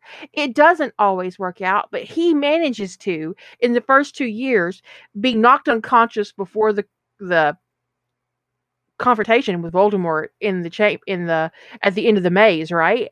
Or at the end of the three tasks. And then in 2, he's on the wrong side of the door um for the whole basilisk fight. So from his point of view, it all does just work out. It just works out. I, I don't know how, but it does. It's because other somebody else worked for it. And and in, in his mind, he has had 100% participation in both of those events. It's like, Ron, the reason why it always works out is because Hermione studies. we would be screwed otherwise. Screwed. Her good study habits have been your, your have been to your to your gain in the past. You don't have that now, so you need a plan. The the fic is very very cracky, but that is a really it's it's an interesting um take on Ron, who never had, who honestly never. No, the only time that he really, really, really, really comes face to face with Riddle, the entire series is with the locket. When Harry opens the locket and Riddle says, I've seen into you, and he tries to, and I think Ron comes precariously close to giving into it and killing Harry in response to the locket's taunting, right? Mhm. And that's the only time he ever really interacts personally with Riddle. And it's just the Horcrux in the in the locket. I'll move that. Thanks. Um, and so it's like, yeah, Draco got a raw deal in that fic. Uh, a real think- raw deal. I mean, honestly, the funny thing is, I was sitting there thinking about, in a lot of ways, probably um, Draco and Ron have very similar issues in terms of feeling inadequate and self-esteem issues. I do think that there's some self-esteem. He, I think Draco wants to please his father, but feels inadequate to do so. But one of the differences, I think, in the way we perceive the two characters, and the reason why we, um, eh, more often than not, people in stories I've read. Uh, people either keep Draco as he was in canon or improve, uh, but Ron, there's not a whole lot of attempt to usually for for most writers to redeem him in any meaningful way, and I think the reason is because Ron, it, our perception is using Harry, um, and that feels really detestable. So, you know, his, it's not about Harry and, and, the betrayal between the betrayal and I mean, Harry and Draco were always adversaries, right? So it's it's easier for us to take an adversary and do the friends to lovers thing or whatever, um, and to, to to redeem a character like Draco, who is not constantly using Harry for his own ends, right? Who is not constantly, you know, latching onto him for his celebrity. Who is not constantly, um, you know, basking in reflected fame and all that kind of stuff. So it, it just feels different the way that Ron uses Harry, and it makes him really unappealing as a character. Um, so if you're going to do something with somebody like Ron as a character, you have to really work on his motivations, and motivations come down to wants and needs. And how do you solve the the, the inherent issues with him and that? Um, I think, as I was reading the chat room, um, I think part of the reason why Harry didn't have a breakdown about the stuff that happened at Hogwarts is because it was better than what he was dealing with at home. It seems actually really straightforward to me that um, if, if you're used to dealing with a really shitty set of circumstances, your body gonna, gets used to it. Yeah, you're and, and the the thing that's better is like there's a madman trying to kill me here, but he usually doesn't try to. He doesn't usually catch up with me till the end of the year. So, so I'm good till May at least. I, I got probably. I got like nine good months to relax into this. You know, I'm just gonna lean into it and wait till wait till May or June. Um, I'm, I'm not getting a buzzing. Yeah, because Riddle was obviously the, the most dedicated to um, Harry's education, um, except for Hermione. Uh, um, I think that you just have to acknowledge um, in fanfics, even when you redeem Ron, and he does need redemption, he does need it, is that you need to acknowledge that he's not ever been a good friend to Harry. And so I certainly would advocate that when you're doing your work, your work for your story to work on GMC, that you look at the GMC of your main characters and your side characters. It's one of the things that we don't see you know we don't sometimes we don't always see from people is they don't do the work with their side characters. Their side characters are static. They don't you know they they're plot devices. Um you know you could you could do better. You don't have to but you could. We say the same thing in uh TV shows, movies, you know, it's character it's it's often the character that is on screen, the one that's the primary focus is the one that is progressing and developing. And then in the next in the next movie, if they're not the central character, this was actually a big problem in the MCU, is like in the Iron Man movies, we would see, you know, big major things happening with like Tony Stark, and then we get into the Avengers movie where he's part of an ensemble, and his character, it's like all that character growth is just kind of he goes back to static. And that's really a that's a real terrible failure of characterization um, but it also is treating your characters like plot devices where you have to keep them static in order to make your plot happen.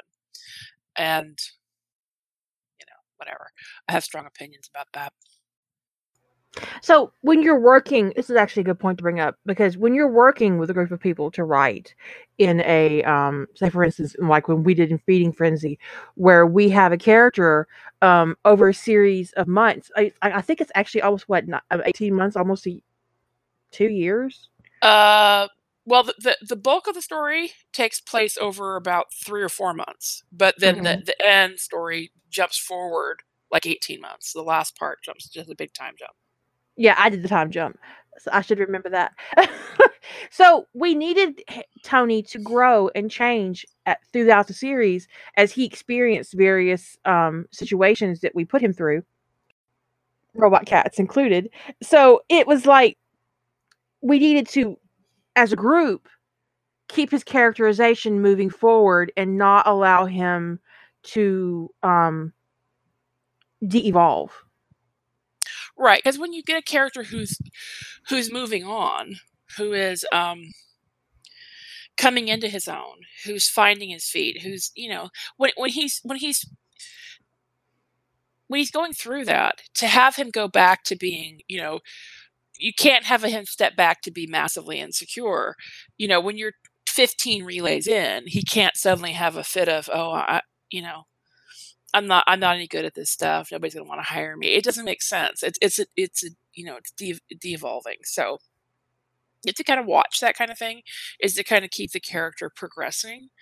And yes, people sometimes do backslide, you know, and that's more but that's what you have to do it deliberately and you need to let the audience see it, right? Like what is it that triggered this insecurity for this character that that is causing a problem for them because that happens in real life right? Like somebody who is who has dealt with an issue who is very functional who can who, you wouldn't even know they had a problem right?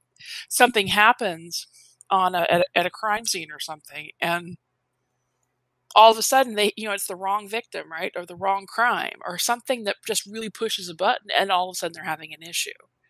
That's realistic good character work but the audience needs to be able to connect those dots you can't just have a character who's very confident suddenly not be confident without any explanation for why. Right. Very, very important. So when I moved into the anchor, I was like, I had to read the whole series. The anchor. Was I the anchor? Oh, oh, yeah, yeah. I thought I thought you were talking about a fic called the anchor. I was like, what is the anchor? What is she talking? Yeah, I anchored you, the relay. Yeah, you anchored okay. the relay. Yeah, yeah. Sorry. Okay, so when I moved into the anchor round, um, I needed to uh, account for all the events that Tony had gone through and how he had matured and how he had grown, and make a decision about where he would land, but also who who he would land with, um, and what kind of relationship would serve him best. And well, yeah, that too. Um, there was some there's on. There's definitely some, some on and some in actually. that too, on and in, in, on, all around. But it was actually, I mean, it was a really uh, interesting decision to make because uh, I have my my druthers when it comes to pairings for Tony, um, and so I honestly got romanced. You did. You did get romanced. Yes. And I got I romanced by another relay. I didn't I didn't see it coming. Well, I I definitely didn't see it coming. Um, it was, but, it was interesting. But but when you look at that relay, it's like, oh yeah, yeah. Damn girl, look what you did. And so I think that when um the goal of um the feeding frenzy um, is to move Tony through all these circumstances and to see how big his world could be and to have him settle in a place where he's comfortable and happy, where his needs are being met, where um, his wants are being addressed, if not not outright met, uh, and that he's in a really happy place. Uh, so that kind of character building, especially when you're trying to merge all these different writing um, um, methods and um, styles together, can be daunting. But I think we did a great job. So. I do too. It, in that case, because like when Kira was was evaluating how she, because when she read them all, and it, it from a character wants and needs perspective, when she's sitting there evaluating, because I remember you and I talked about it. We actually, I think we even talked on the, we got on, you know, on live on Discord to talk about mm-hmm. it. Is what does Tony, you know, he, he still fundamentally struggled, suffered with a massive betrayal right? So how does that was the impetus for this getting kicked off was basically a massive betrayal by his entire chain of command fucked him over right? So that ha- that has to play into into what he's going to do. So he's gotten his basically his ego has been massively stroked by like everybody's tried to hire him through this whole thing.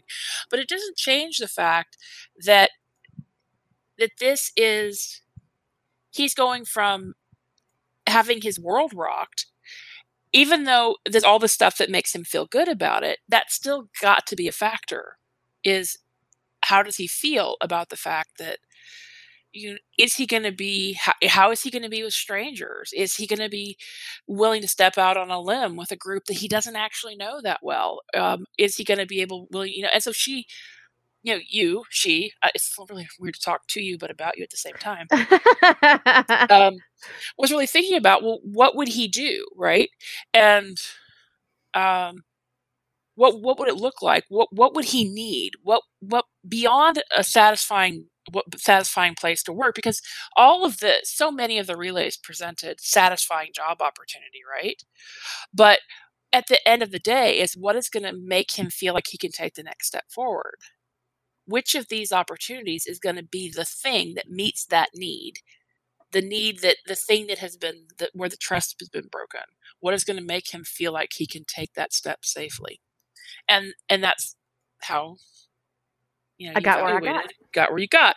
But then there was this other factor because there were a lot of, of romantic prospects throughout that th- thrown out yes. there that were that were yes. good that were, that were good. banging that were banging there were a lot of because and so that became two factors so um i have to admit i would have probably gone into it thinking that the romance and the and the um the job were coupled but kira didn't take that approach it's like it's two separate things that's because and I'll I'll tell you why. And I think that when you read it that it will make a lot of sense to you is that one of the things that quadrupled the betrayal that he suffered at NCIS is that all of his eggs were in one basket. That link that this series is actually in beta. Um, when Julie gets finished betaing, we will all get our parts. We put them back together, and then and then it will be on wild uh, on the Wild Hair project, and it's over 100k. So we need to give her a minute. Yeah. and there are how many of us participating? Uh, 13 authors, 25 parts. So, I think. Give it a hot minute. It, it but, yeah. um, uh, is that I was like, I don't see how he would allow that circumstance to happen again. Right. Yeah. Sure. Um, where he would invest himself both personally and professionally in the same circumstance. And so I wanted to create a situation where he could have this safety net outside of his job that was solid as a rock, that was open to intimacy, that um that really saw Tony for who he was and not who they wanted him to be and accepted him for that. And in the end, there was only one character in the feeding frenzy that fit that job that fit that moment for him. And that was that was where you got romance. That I I and the thing is, after I read it, when I read it, I I was I had the same moment. I went, I wrote Karen. I went, "Are you seeing this pairing?" she said, "Yeah, I, I ship it. I ship the fuck out of it right now. I ship it. I ship it." But then you know, even though I shipped it, if um, when I was addressing Tony's wants and needs and what he would need in his private life, if that hadn't slotted in so perfectly, it wouldn't have been my choice. Right, but it did. It worked. It worked.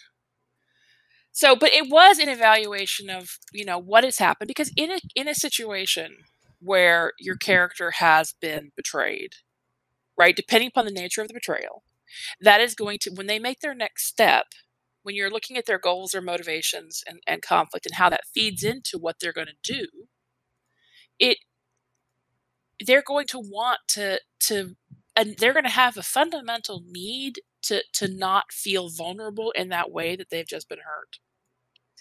So if they've been betrayed by at work, they're going to need to feel like they can trust the people they work with. Otherwise, they're going to be worried, worried, worried. Um, constantly, and that kind of and that kind of anxiety can make you sick, like literally ill. So you have to figure out. You have to take that into into account. If you put in a character who's suffered from a partner betrayal, right? Um, you have to you have to factor in when, when you're looking at their next romantic prospect. You know, you have to factor in the fact that they just came out of they, their last relationship ended in partner betrayal. It's going to be a big deal. You know, it can't just be nothing. It can't be you can't not react to it. You can't have it not be there because betrayal is very having somebody violate your trust and lie to you about especially somebody especially somebody who is close to you or that's something that's somehow foundational to your life and have that rocked It's so rude. it has an effect it is rude but it has an effect and uh, so often i see it written like it has no effect it's like It only would not affect your character if they literally did not give a fuck. If they did not care about their partner, if they did not, if they were so used to portrayal that it didn't even faze them, and writing that kind of character, y'all, do you really want to write that kind of character? is that what you really want I mean, because it's like, it's hard. I'm trying to think if there's any angles about this we haven't really talked to. Um, when you work up this, this is one of the reasons why character profiles are really important is that you understand, and because we've talked about before, there are there are character profiles that, um, hundred pages. Do you need that? No, not in my opinion. Um, some some people will have like a, a a one page hot sheet kind of thing, basic biographical details. But beyond the basic biographical details, you have to know what motivates your character. You know what drives them. Where where do they come from? What what kinds of things were they deprived of? You know what what are their what are their what are their soft points? You know where where are their where, what would be their soft target if somebody was going after them? Where could somebody who you know was was very astute um, be able to poke at them and get a get a reaction. You need to understand what those things are, and it can be. It doesn't have to be elaborate, but you just need to have an understanding of it. And then you have to write to it, because if you if you say that a character is vulnerable about this area, but then you have them not reacting to that stressor in your story, it's disingenuous, right? You're just ignoring your own character bio. So you know, in this and having a character bio has, in my opinion, has absolutely nothing to do with plotter versus pantser. Nothing. I know plotters who don't put together a character bio and pantsers who do. So maybe a plotter is more likely to do it. I can't really speak to that side of it because I haven't done like a survey or anything of plotter versus pantser and character work. but it doesn't have anything to do with one of with plotting versus pantsing. But if you sit down you know that you're going to write a story and your main character is going to be John Shepard and your uh, your other main character is going to be Rodney McKay, even if you don't know the story you're going to write, write up a character bio. And this, here's what will help you, even if you're a pantser, is you you've got your basic bio, you understand the character, and you get to writing, and the story is not intersecting well with the bio, right? Change the bio you go, okay, this is a story I want to write, but realistically, I recognize that a John with this in his past would not react this way. If you haven't done anything that contradicts it, go ahead and change your bio and then just be very attentive to it, to staying. And you'll learn, you know, how to make your bio. If you start practicing, you'll get it right more often than not ahead of time. But when you're working from nothing, you just contradict yourself all over the place. Yeah, because in one chapter he has blue eyes, and in the next he has green. Yeah. I've seen that. I've seen that repeatedly. I mean, and that's the kind of detail that your reader's going to pick up and think, "Oh God, you sloppy bitch." Why are his why do his eyes keep changing colors? I don't understand this. Is he magical? He's not. This isn't paranormal. Why is he doing this? Is he a vampire? Nope, not a vampire. or you know he talks about in one chapter his mother dying when he was young and in the next chapter his mother's still alive because a character honestly a character who lost their mother young is going to react differently to some things than a character who has their parents still living it's that's just human nature So you need to know. you need to know you can't you can't just if uh, i just mm, I, I have a hard time with just well i'll make it up as i go That's a no from me, dog.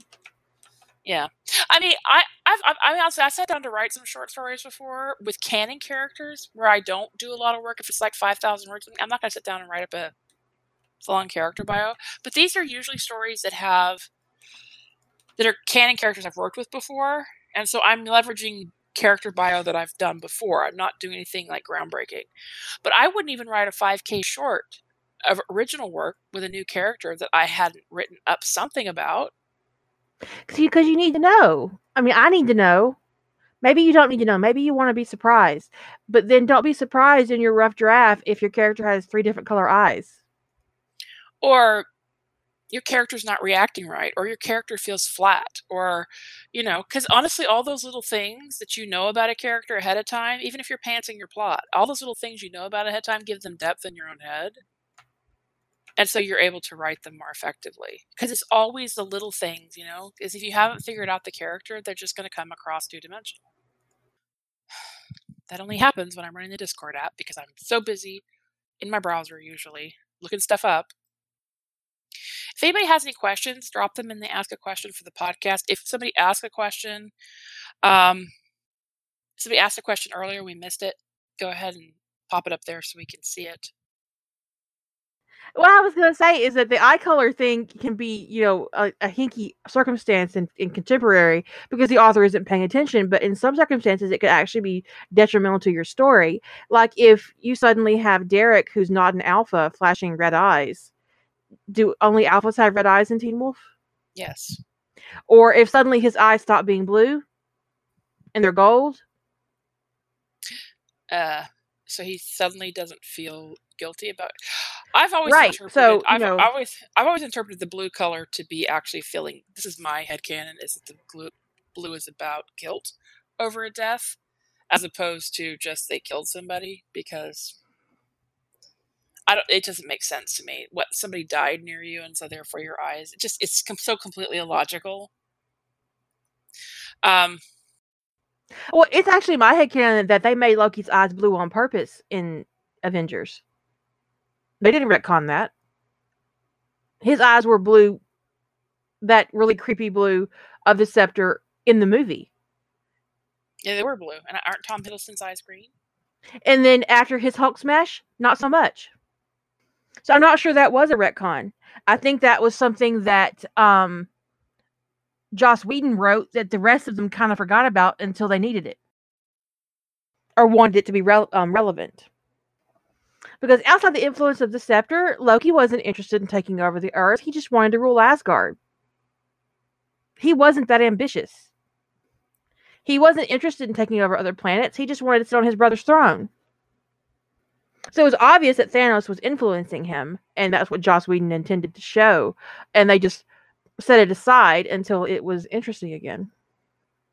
I bet Marvel was like, we let Joss Whedon kill one of our characters, and now our whole fandom's mad at us. Didn't know they cared so much about Coulson. Now what the fuck are we gonna do? we let Joss Whedon joss us. Because the fandom went, nope. Showed up at conventions with Coulson's Alive t shirts because they were like fucking serious. Okay, so there's a question about when you're doing the background work on a character, do you just go through and write a bio for them, or do you answer? Do you go th- through and write a bio for them, or do you just answer general background questions? Um, I have a character profile sheet I can give you. okay. Um, I'm gonna read. Um, Here's one I pulled off the Adobe Education Exchange, which I think is really cool. Let me put it in. I'll put it in the link library for you guys. Okay, so when we did the for the Feeding Frenzy series Bible, because I started this whole thing, I took my character bio for Tony and I stripped it down to. Uh, I stripped it down some. I didn't strip it down a ton. But this is what it says about him. So I've got his basic bio, which is name, date of birth, place of birth, who his father was, where his father was born, his father's status as the only child, blah, blah, blah, blah, who his father's parents were. Um, his mother, same thing about his mother, how many siblings he has, um, any notes about any living maternal or paternal family, who his close friends are, any additional notable family members, who his, and, and other friends information, which was added by people in the frenzy who wanted him to know certain people.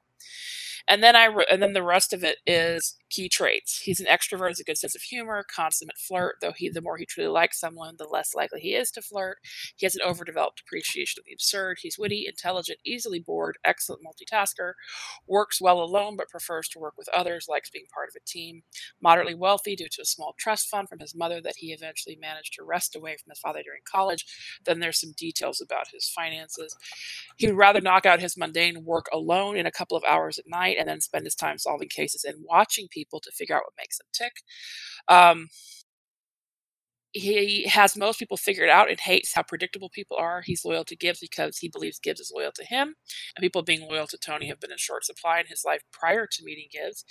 But he also finds Gibbs predictable and he doesn't think on it too much because there's a well of disappointment waiting there for him if he delves too deeply into it. He goes to him his movie thing is part of um, his better memories of his mother. He's not close with his father and is fine with that. Um, finds himself disappointed in people who fall for his father's bullshit as he finds his father transparent. He plays the piano, guitar, and the ukulele, rarely plays for others, and then usually strangers or people he's close to. Sings well, considers his home as a refuge, and only has people over that he trusts. He never brings hookups back to his place. Uh, there's information about why he bought a twin bed, um, uses books, movies, and TV shows to help frame his thought process for the benefit of others because he struggles to explain the intuitive leaps he makes an abstract thinker with an aptitude for problem solving that extends to excellence in intelligence analysis, sees the answer before he can logically connect the dots, so he tends to withhold his gut reaction while he works out the facts to support it. When he does share the gut answer, people tend to scoff at it and call it dumb luck when he's found to be right. For example, the wife did it. He downplays his intelligence a lot because no one cared in college and it didn't go down so well in Peoria. He worries about taking the management path at NCIS because he doesn't want to be a paper pusher. He's also not keen on bossing people around. He finds it tedious to have to tell people what to do because he's never been sure why they can't figure out what to do for themselves. Plus, he'd rather eat his own toenails than deliver performance evaluations. So, and then there's a full timeline of his life after that. And then it, beyond that, there's information about him in what key episodes there were by season. And Reading so that, his character profile, all I could think is her OCD has never been framed better for me. Really? Yeah. Why is that? I don't know. It was just, just, just something about it. Just it just the it's just it was like, yeah. There you go, girl. I can't even put my finger on it really. But anyway, so that so yes, I do. I personally do more than just get work up their biographical details. I do work out how they interact with the world, how they think. Um, you know, when are they extroverted? When are they introverted? Are they an introvert or an extrovert? Are they kind of a hybrid? Um, do they like a lot of alone time? I mean, I work all that stuff up and I think about it. So, yeah, you, but just basic, even just for some people, just writing up the basic biographical information would be a start. you know, just start. That's that's a that's a start because at least you'll be able to keep their basic details straight: where they were born, how many siblings they have, you know, potentially how many cousins do they have rolling around out in the world. And Ellie, who participated in the relay, said there were no surprises for those of us who were writing because right? That's actually really important because when it comes to writing in a group, and we're actually going to do a podcast on writing in a group after Feeding Frenzy comes out, which I think is probably when it will be more um, valuable after you you see how we did it, after you see the proof of our work. Um, is that you do have to pay attention to things like a character profile and a timeline, and when you're working cooperatively with a whole bunch of different authors, you want you don't want to let your ego get in the way. Right. You need to be unique in the group as opposed to especially when you're all writing the same character. It's it it's bad enough when you're all writing different characters interacting with with one set of events, right? So that's there's two ways to do it, right? A group story is multiple characters interacting with the same set of events, or one character moving through different events. And when you're all writing the same character, it is really either way. Which you gotta you gotta stick to the the meat. If somebody if, if it's main character if there's a character moving through the series, you gotta stick to what that character's bio is. Everybody does. If if there's an agreed upon set of events and everybody's writing different characters interacting with those events, you gotta stick to the agreed upon set of events. And when people don't, it goes it goes crazy. Now, for instance, people pointed out in the chat room, one of the things I stripped out of the character bio was anything related to the shepherds. because I wouldn't put my personal headcanon into beyond what I already did, but I wouldn't put that piece into a group writing environment because it, it, it also because it didn't wouldn't make sense. It wasn't going to come up. Right. And people did ask. So like there's part there's some of the stuff I glossed over were things that people asked to be added. Like, you know, they wanted him to have been gone to school with John Shepard, or they wanted him to know this person, or um, they wanted him to have also like maybe had um, there was some other character that somebody wanted him to have met in college. And so as long as it didn't conflict with anybody's plans, we put it in. That, that's not a problem. Um, but the basics had to come from somewhere. And so I stripped down my character bio for Tony that I use, and that's what because why why do extra work for myself? Um, creating a whole new bio just doesn't make a lot of sense. No, and also it can be very difficult um, to uh, completely dismantle your head canon. You can ignore certain elements, but uh, if you if you completely dismantle the character in your head and rebuild them, it it can cause you to have uh, problems in your narrative. Yeah, you can stumble a lot. Which is why there are elements I change from story to story, but in general, I try to keep the, the core of the character the same because otherwise, I would not be having any like real consistency with how I write Tony. And so, now some people don't want consistency; they want to write him dramatically differently all the time, but that doesn't work for me. Um, that's not the way I approach it. But yeah, so there's stuff I take out because my head is about the shepherd didn't have any place in a group writing challenge like that. So that's why that's not in there. Um, but there's a lot of stuff in there that speaks to Tony's motivations. And motivations um, are, are driven by that wants and needs things, right? More so i think than and actually conflict too internal conflict can also come from wants and needs not being met. But your wants and your needs drive your motivations. I think of gmc wants and needs speak to motivation almost more than anything else. Obviously sometimes um, motivations drive you to a goal but sometimes there's not an obvious connection between the motivation and the goal. Unless you spell it out for the reader because they can be they can seem very disconnected unless the connection is explained. And that comes back to what drives the character. How are they filling the needs that they have by reaching that goal? And the thing that may be driving them to reach that goal is the thing you you have to really work on. Anyway so that's why there's a lot of things in his character bio that speak to his motivations with his background and why he interacts with people the way he interacts, which all stems from wants and needs. You look at a character like Hannibal Lecter. Uh, he knew we were going to go there, right? Um, his pathology is um, is shaped by the murder of his family and the consumption, the forced consumption of his sister. Um, I don't actually know what the circumstances were for him in the TV show, if it was similar to that. Um, but this pathology shaped him as a as a very young boy, and it follows him throughout his life. In um, in July of next year, I'm going to write him as a sentinel.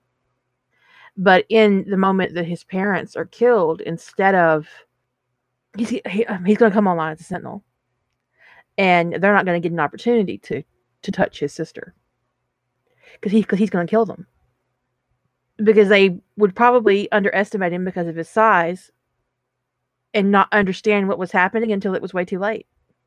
Way too late. And so by the time he uh, meets Will Graham, and um, I think that Will will probably come online when he meets Hannibal.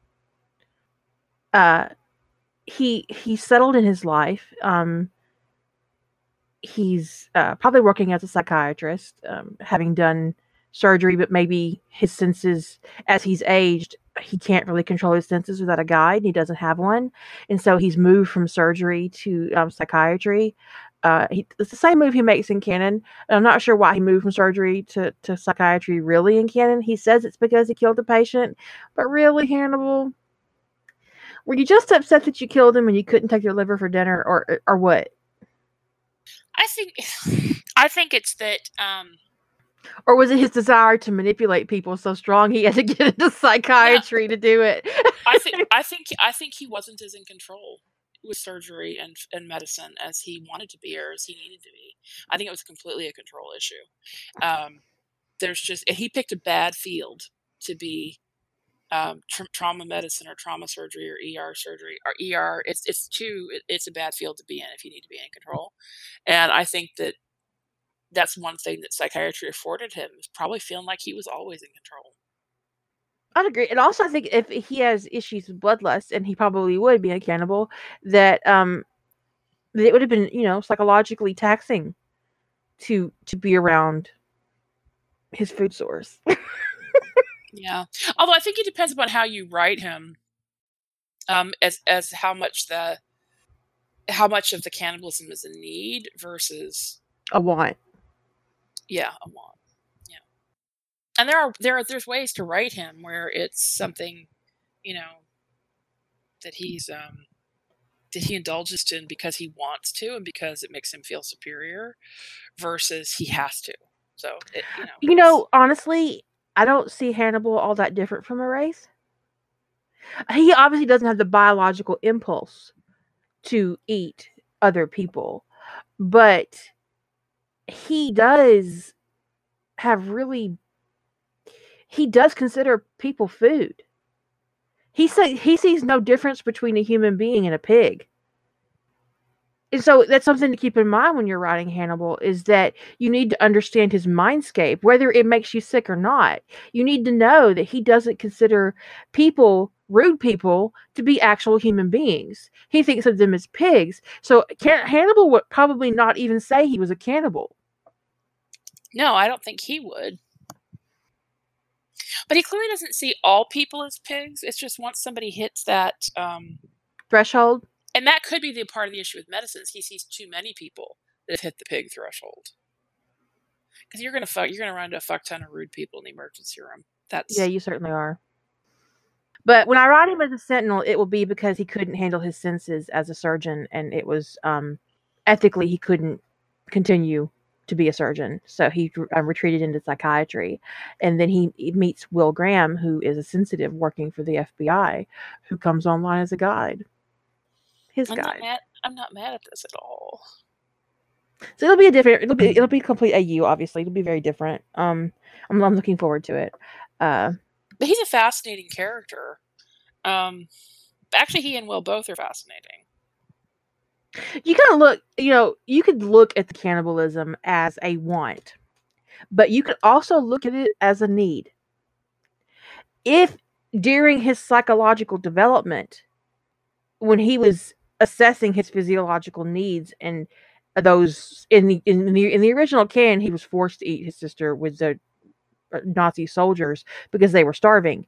Um, and that association with people and food hammered into his psyche, then as an adult, he would see rude people as literally no but no different than a pig. Edible, that's food. And he needs to eat. And he might get psychological pleasure of eating his victims, finally making them useful to him. Or it could just be a want because he's like, I killed you because you were rude, and now I'm going to eat you because I can. But you can write it either way. You know, how deep is his pathology? Does he recognize the the ethical issues? Does he care? Has he not gotten caught because he doesn't want to go to jail?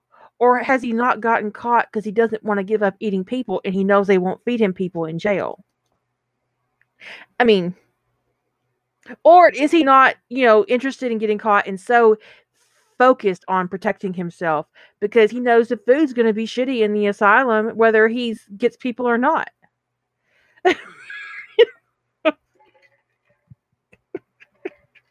Well, I think, you know, I and, and you can even look at it that you know, um, you can even write it that Hannibal doesn't really care all that much one way or the other about going to jail. Um, I, I, re- I really like the interpretation that he's uh, they can't really model um, model him based upon what they they know of other serial killers because he's completely different. That um, he's probably killed a lot more people than they will ever know because you know he he functions as quote unquote the Chesapeake Ripper um, when he wants to do it make a display of of what he's doing but you know he's killing beyond that right yeah because he has the ability to mimic other killers um he has um he doesn't have a pathology as far as his mo is concerned uh, and because he does not have that pathology and he's not existing in a fantasy circumstance, in traditionally with a serial killer, uh, they will have a um, a fantasy killing that they will relive mentally over and over and over and over and over again into their brain until they can no longer sustain it and it becomes unsatisfying. Then they will seek out a victim and try to repeat that fantasy on their victim and how that victim responds during their fantasy shapes their fantasy as they move forward. So the next victim might be more of a complicated kill, but the elements of his fantasy will remain, and but the, they will mature and remain not the same, but there will be a maturity. So you will see a maturity in his victims. But Hannibal Hannibal does not have that. No, he kills when he wants, how he wants, and th- what little they predicted of his pathology, like the Sounders of Three, is only because he chose to. And I think that's one of the things I've seen pointed out in multiple stories was that because he doesn't have a fixed pathology, that what they do know of his pattern might never might never hold. It might not hold true because he could change in an instant just because he wants to that he only indulges in this pattern because he chooses to. It is not something he doesn't have control over. And most serial killers don't have control over it. Their their pathology drives them. But Hannibal doesn't have that. He also has something that a lot of serial killers don't. He has wealth and means. Which means he could kill in California and be back in his home in Baltimore the next day. Meanwhile, cops and the FBI are searching for a killer in California but the killer's already back in his home in Baltimore eating whatever he would like. Potentially eating what he got in California. Um, the farmers markets in California are better this time of year. Um, and he literally killed a farmer because that's the kind of joke that he would tell.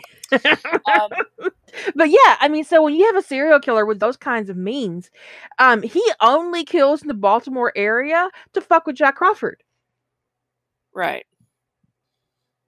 Jack Crawford could have made probably saved a lot of lives, honestly, by just letting it go. I don't mean not hunt for the killer, but his him turning Hannibal into his white whale just in, made Hannibal want to engage with him and taunt. It encouraged and, more killings and, than there ever would have been. Beat, and beat him, right? So I think a lot of those theatrical murders were because Jack Crawford couldn't back off. Not, not that he should back off from hunting a killer, but his obsession. He's supposed to be focusing on the killers he can catch, and his obsession with the Chesapeake Ripper. And I understand why he was obsessed because of the whole Miriam Lass thing. Um, but his obsession was a problem. And but also, Hannibal, Hannibal's activities encouraged others in the area as well. Right.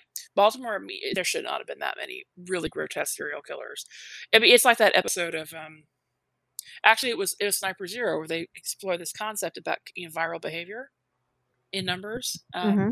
They talk about people painting their house blue, and that's why there had been this escalation and people being, you know, yesterday somebody might have beaten somebody to death, but today they're going to shoot them with a sniper rifle because they just saw somebody being shot with a sniper rifle. Well, so you've got these hand, these Chesapeake Ripper murders is encouraging like other bizarre behavior. And it's like, well, I can do better than that guy. Yeah. I'm more fucked mean, up than he is. I'm gonna show everybody. But Jack, you know, Jack is Jack is Jack's obsession with Hannibal and, and with the Chesapeake Ripper rather was it's sort of a lot the way Gibbs was obsessed with Ari, right? And we see what destructive things come out of those kinds of obsessions because they're not supposed to be obsessed with one criminal, right? If you don't catch him and it becomes a cold case, you move on. But he just stayed obsessed and he kept putting resources into it, and Hannibal just kept playing him because he could. And in the end, in the end, Jack Crawford in the TV show did not care one bit if he destroyed Will Graham in the process. Um, I don't know that I. I think that. I think he considered him um, considered him collateral damage. I think he cared. I don't think he'd let it stop him. Um, which speaks a lot to his pathology. Yeah. because he really believed that you know he had to, he had to do this but he the thing is he had he had justifications for it this is one of the things you have to look at in characterization is the characters who will talk the t- they'll, they'll say all the right things but it they're actually being motivated by something much more base than what they're saying so jack is wasn't motivated in my opinion to catch the chesapeake ripper to get justice for the victims or to prevent future deaths that wasn't what he was actually motivated by. It was He- revenge. It was revenge. It was pure and simple revenge. And his inability to be honest about that put him in a situation of where he kind of wound up gaslighting everybody around him when they would try to rein him in or try to get him to back off. And it also put him in a position where because he wasn't being honest about his own motivations, so this is where motivations and goals come in. His goal is to catch the Chesapeake Ripper, but the why is really important in this situation because when he's failing and it should become a cold case and he just keeps pushing pushing pushing i'm gonna you know it becomes his white whale. Um, his motivation for why he's catching the cat chesapeake ripper isn't isn't what it should be for a member of law enforcement and he's got the power to put a lot of resources to bear for the wrong motivation and they should be focusing on another killer and instead they're focused on it actually at that time a killer that wasn't even active at, at the beginning of the show chesapeake ripper was not active at the beginning of the TV show. And so that motivation is really important because Jack's inability to be honest with himself means that because he, he was putting it out there that he had these upstanding motivations when in reality it was just revenge, right? It was just revenge and anger that the Chesapeake Ripper basically had bested him. Um, is that when I think he would have, that's why I think he would have cared, but fundamentally it wouldn't have stopped him about the damage done to Will because he would have justified it because he, with his pure motives, that he's lying to himself about.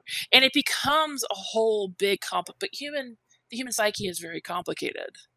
So what it is- does what it does is it um because jack is lying to himself and hannibal is lying to everybody else and will graham is in, in the middle he's literally um trapped between two monsters in some ways jack crawford in the tv show is just as monstrous as hannibal lecter he's even a cannibal he doesn't even know it though Well, the un, the unwilling cannibalism, we'll just have to forgive everybody in Baltimore. For. right right Um, But what I'm saying is, is that he's, I mean, his pathology is so deep and ugly that Will Graham is, is basically, bless his heart, stuck between two monsters. And honestly, like by the end of the series, I don't know that he picked the wrong monster. Maybe going over that cliff with Hannibal was the only peace he'd ever have. Maybe the maybe the honest monster is the better choice. yeah, the one who yeah could be. the you know because because hannibal is, is is monstrous and he doesn't pretend otherwise you know um until you know, at, at least after he gets caught right because but Well- jack crawford still hides behind his his his, his justice Somebody pointed in the chat room that that doesn't that Will became a monster in his own right in a lot of ways. I would say I agree. Mhm. Um, but of, of all the people, of all the people who wound up engaging in monstrous behavior, the person who I think had the most reason for it, honestly, was Will. And that he, i think will's is a self-defense mechanism yeah, well, he's he's stuck. Okay, so stuck between two monsters, um, and framed for the murders of this killer, who he has let get in his head, right? Because his empathy means that he's been channeling Hannibal and Hannibal's wants and desires, right? So he's got that in his head, and he he he Jack knew it was too much. He knew it was too much for Will, and Jack didn't care because all Jack cared about was catching Hannibal, even if it cost him Will. Even though I think he would have, I think he cared, and I think he would have regretted it. I don't think it would have stopped him. So Will's stuck between these two things, and then he's got Hannibal, who is messing with his mind and basically letting his brain cook to see what he'll do. And I mean, even Alana, in in ways, was not good for Will. She saw him as a child in a lot of ways. I think she saw him as somebody who couldn't take care of himself. I think she infantilized him even if she was even as she was romantically at- attached to him i think she was curious about him even if she tried to rein in her own um, kind of clinical curiosity about him and and then he is okay if if you're squeamish about this kind of thing you might want to mute the podcast for a few seconds. And then he he's he's drugged while his brain is cooking and fed the ear of a young you know it's stuffed down his throat of, of a young woman he loved that he saw as a daughter and he thinks he's framed for her murder. I mean and this that's just the beginning of the stresses he's put under and then he's put under the control of somebody like chilton for months on end to try to pick apart Will's mind. What happened to Will and the actions he took and the path that he went on um, was uh, of the three of the three of them his journey into being a monster was the most understandable to me. When you look at motivations i get why will went the way he went. There were times i'd watch the show especially when he was looking for when he was trying to hunt hannibal down when I watched it that I wished he would back off. I wish he would just get back to himself and just walk away from it all. Um, like he did in the movies, honestly, because you could see him self destructing with with this path he was on. And I and you got to wonder with with the revenge quest he initially went on, was he mirroring Jack? He was mirroring Hannibal with his actions, and was he mirroring Jack with his motivations? Because Will is that's what he does. He mirrors other people, right? So, anyway. You look at Chilton. You look at Chilton. He's he's just as monstrous as the rest of them. Oh, he's detestable. honestly he's so detestable in Silence of the Lambs that I actually felt sorry for Hannibal. He's honestly Chilton is Ron Weasley. Think about it. He's not he's not as smart as Will or, or Hannibal. Um, he's not as gifted as Hannibal or any of the other therapists. He's not as gifted as Alana. And he makes his and he basically convinced Abel Gideon that Abel was Abel that Gideon was the Chesapeake Ripper. Um he was he was he was just a detestable Weasley the man who felt like, you know, he's stuck running a a, um, a, a mental an asylum basically, a hospital for the criminally insane, um, and he doesn't get any of the respect or accolades that he thinks he's due because he's just fundamentally not very good at it. So, and then they put and then they put people in his under his you know control. Who, Honestly, Hannibal totally should have eaten his face. Should have totally eaten his face. right off. Um. So you've got Will. So so in a very short period of time, right? Um, the major influences that Will is kind of mirroring that he's probably taking on board empathetically are Hannibal, Jack, Alana, and Frederick Chilton. That's not good. At all. Because honestly, I had big issues with Alana too. I had big issues with the way she acted with Will if he wasn't if he wasn't a she was never in my opinion a very good friend to him because if he wasn't a romantic interest he was somebody that she either treated like a child or that she wanted to treat like a test subject. Test that she really was curious about you know? And it's like nobody trusted him to honestly the person who gave him the most autonomy was hannibal even though Hannibal was manipulating him to watch his brain cook, Hannibal at least didn't try to censor him and try to talk him out of how he felt. He was surrounded by assholes. This is true. Honestly, I think that was the biggest misstep um, beyond framing Hannibal Will for the murders that he was committing. Um, I think his biggest misstep was the encephalitis because he was in a position to be Will Graham's savior because Will Graham thought he was going insane and the encephalitis was was doing it to him. And if and if Hannibal had positioned that a little bit better, and maybe this is saying more about my, my pathologies than I want to, if he had sacrificed that scientific curiosity for a place of manipulation in Will Graham's life, Will Graham would have looked at him like a fucking hero. Mm-hmm. And actually, that'd be an interesting canon divergence to write. Like, point is that like maybe because Hannibal was going to Bedelia for therapy. Because uh, the truth is, most therapists have a therapist, and I think they need to because therapists deal with really shitty stuff day in, day out, all day, every day, and they need somebody to keep them grounded. I've never had a therapist that didn't have their own therapist.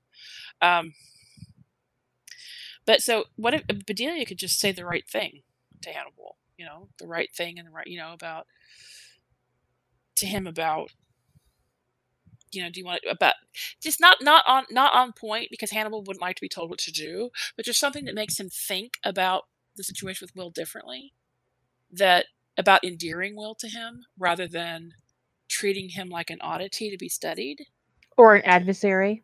Yeah, I, I don't know that he ever treated Will like an adversary. Well, he framed um, him for murder. That's, that's adversarial. but he framed him for his own crimes as opposed to some other crime. This is true. That's, that's almost intimate for Hannibal. that's like saying, "Look, Hannibal, my stuff. You, you can play with my toys." I mean, think about think about how often Hannibal got really offended when somebody tried to take credit for his work. you could have my GI Joes. yeah, it it was almost it was almost like an overture, you know, because it's like he he killed everybody else who got any credit for his work. So, and yet he gave Will credit for all of his work. That's actually you you know you're you're honestly kind of right. It's still terrible because I hate the idea of him being in that place with Chilton. Um, we can share the red crayon. No, sharing the red crayon serious business. It really is. So so you know, like it's like splitting the Twinkie. Um, who's actually a twink. Um, I'm gonna start making. I'm gonna start making murder jokes, and I'm just. Gonna, no, I know, gonna, but I'm gonna have a moment with myself. I just. But when you look at like when you really dig you into, know, honestly, the, the fact that Chilton survived all that is more than enough proof that Will Graham is not a serial killer because, um, somebody should have eat should have ate his face off. You know, and the thing is, here's the thing. The thing that pissed me off. The person who believed Will in all of that, Beverly, got killed. Um, yeah, I had a problem with that. That that that's one thing I would not do. You know, who, I, I did would, did did did Hannibal kill Beverly in canon? I think it was Hannibal. I think I think it was. Yeah. Really grotesquely. Um, sorta.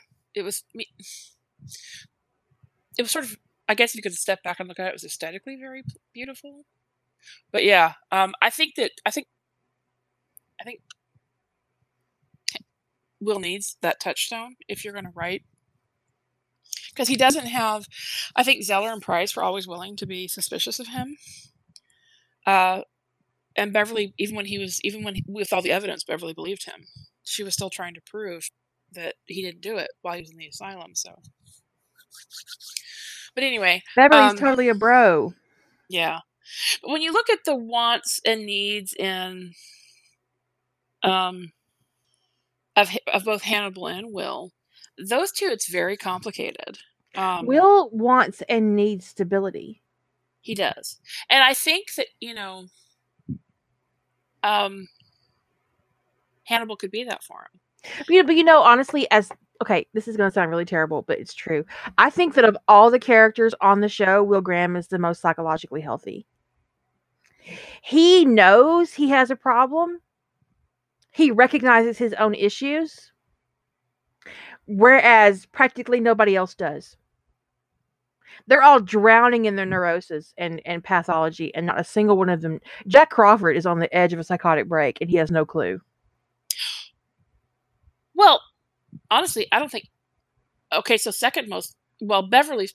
Well, if, if you just count the secondary characters, so if you look okay, okay, yeah. So Beverly's probably just fine, but um, b- behind Will is unfortunately Hannibal. Right? Because Hannibal knows what he is. He just don't give a fuck. Right. But Jack Crawford assumes that he is psychologically stable as fuck when really, really, between the grief of his wife's cancer um, and his wife's circumstances, his white whale hunt for the Chesapeake Ripper, um, the stress of his job, the way he is using his personnel, the loss of Miriam, he is a festering psychological wound, and he is on the brink of a psychotic episode from the moment you see him on screen. Yeah. He's a hot mess. He's a hot mess. And it, but it's part of setting up but it, one of the reasons why it works is because it speaks to all of Jack's crap, all of his internal motivation and goals and his conflict and all of that stuff, and how he acts out on that sets up um, the external conflict for the other characters that feeds into their internal conflict, which is we talked about conflict in, in another podcast, and that is so important because a character's internal conflict defeats directly to their motivation. So and I think most of the secondary characters are actually focused on managing Jack Crawford. No, I don't think Jack was sleeping with Miriam. He was so focused on Miriam because she was a trainee that he had gotten involved in the investigation. And she did act outside of regulations in what she did, but she vanished on his watch. He got a, tra- a trainee vanished on his watch. And he had assumed all that time that this trainee that he was responsible for, who didn't have the training, honestly, she wasn't a full field agent. She shouldn't have been out in the field on her own. Um, he assumed that she was a victim of the Chesapeake Ripper all that time, and um, and it. I think the guilt just he couldn't deal with it, and they should have his boss responsibly should have never from that moment on should have taken that case away from Jack. It should have been somebody else's case. He should have never been able to touch it again. Not as punishment, but because it would it would have been clear that Jack would have been driven by um, by um, his his involvement was too personal. He had no ability whatsoever to be impartial regarding the investigation of the of the Chesapeake Ripper. So why would he treat Will the same way? Um, he didn't treat Will the same way. Um, Will actually wasn't. I don't. Did Will? I don't think Will really investigated. He wasn't supposed to be investigating crimes by himself. Will also, was basically coddled a lot by the BAU. Um, maybe because he's psychologically vulnerable, or maybe because they don't want to risk him because he is just a teacher at the, the academy. He's not a full field agent. Um, I don't think he gets left alone a lot. Not really. Not really. I mean, he spends a lot, and, and a lot of times when he's not with Jack, he's with Hannibal, which Jack trusted Hannibal. Uh, to help look after Will and make sure that Will was okay. Uh, so I don't, you don't, uh, except when you know you don't see Will going off on his own very often, and he's not supposed to be. But also, Will has had, I believe, Will, if I remember correctly, because sometimes I conflate books movie verse versus books verse movie verse TV verse. Mm-hmm. But I believe Will just didn't pass a psych screening to get into the because of his empathy disorder to get into the FBI. Um, but he was also older than Miriam, you know. So there's life. And he experience. was a man. And he's a man, and that's perceived differently. So, and he is an expert in his field. Yes, that's true. Miriam was Miriam was from the FBI Academy. She was a trainee. So it just I think that it, it would be different to Jack and be perceived differently uh, by literally everybody would would perceive Will and, and Miriam differently. But Jack did not ever, I don't think he ever sent Will out to investigate on his own. Now, he and Hannibal looked into stuff profiling wise, but, you know, that was supposed to be Will's role was doing profiles. You go out and look at bodies and get in trying to get into the head of killers. But the actual catching of the killers is supposed to be Jack's job. Supposed to be. Supposed to be. Yeah, the morbid party trick. Um, but anyway, so it, I was telling Julie a couple of weeks ago that I really wish just once in the show that Will would have turned his empathy on Chilton and ripped him to pieces. That would have been so satisfying, wouldn't it?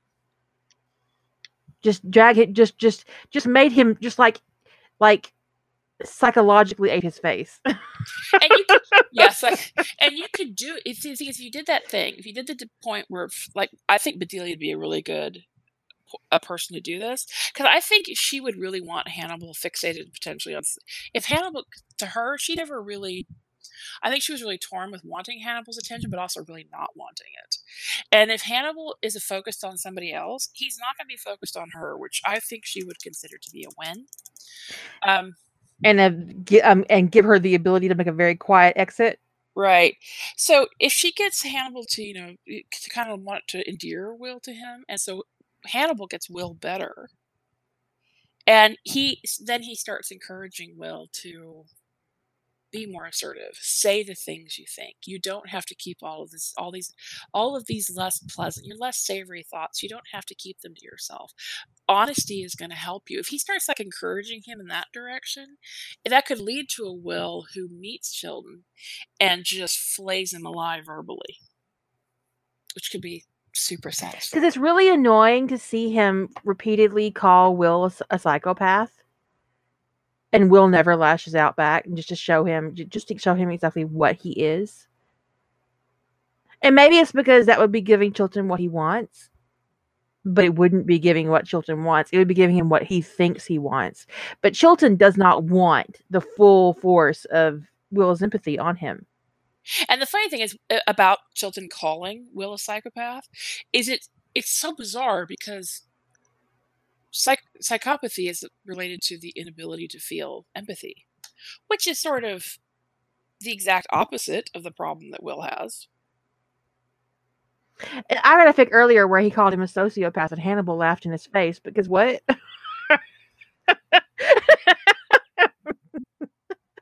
I mean, he was so startled he laughed. How could you call somebody with an empathy disorder a fucking sociopath? That makes no sense. so I need I need the story. Did you link me this story? I think I did. She keeps all the links to herself. It's I, you know honestly, she's punishing honestly? me for how long I kept Blackbird from her. Um, but when it comes to more, I would say almost more so than wants and needs. So important. GMC so important in every character that you write. But man, you got to get a lock on that in the Hannibal fandom, or it's going to fall. It's going to hit wrong. Or in it's any fandom where you're going to write a really complicated character like Hannibal. Um, and there are some extremely complicated characters out there. I think that um, uh, Riddick is a very complicated character. Um, uh, what's his name? Harvey in um, white, not not white collar, but um, suits. Okay, yeah. Harvey Specter. Um, House is a yeah. very complicated character. I don't remember the story because I've read like four today. I'll have, I'll have to think about it. She's she's hitting a lot of anti-heroes, classic anti-heroes. But they're but they're very they're very complicated characters. Mm-hmm. Um, they, they are the anti makes gives them gives them complication that the that they you know whether it's the anti-hero anti-villain they have complication that wouldn't exist for a villain or a hero um, Draco Malfoy can be very complicated. If you can, writing, you can strip him down and make him simple, which is not fun. I mean, why? I mean, what's the point? Yeah, if he's a central character, I wouldn't want him simple. So yeah, you're gonna have to you're gonna have to get in there and work work it. Um, but some characters, it's it you have to even so like always pay attention to with these characters to the wants and needs and the GMC and make sure it's it's all tracking. And it's not just that one character, it's how your characters interact with each other, right?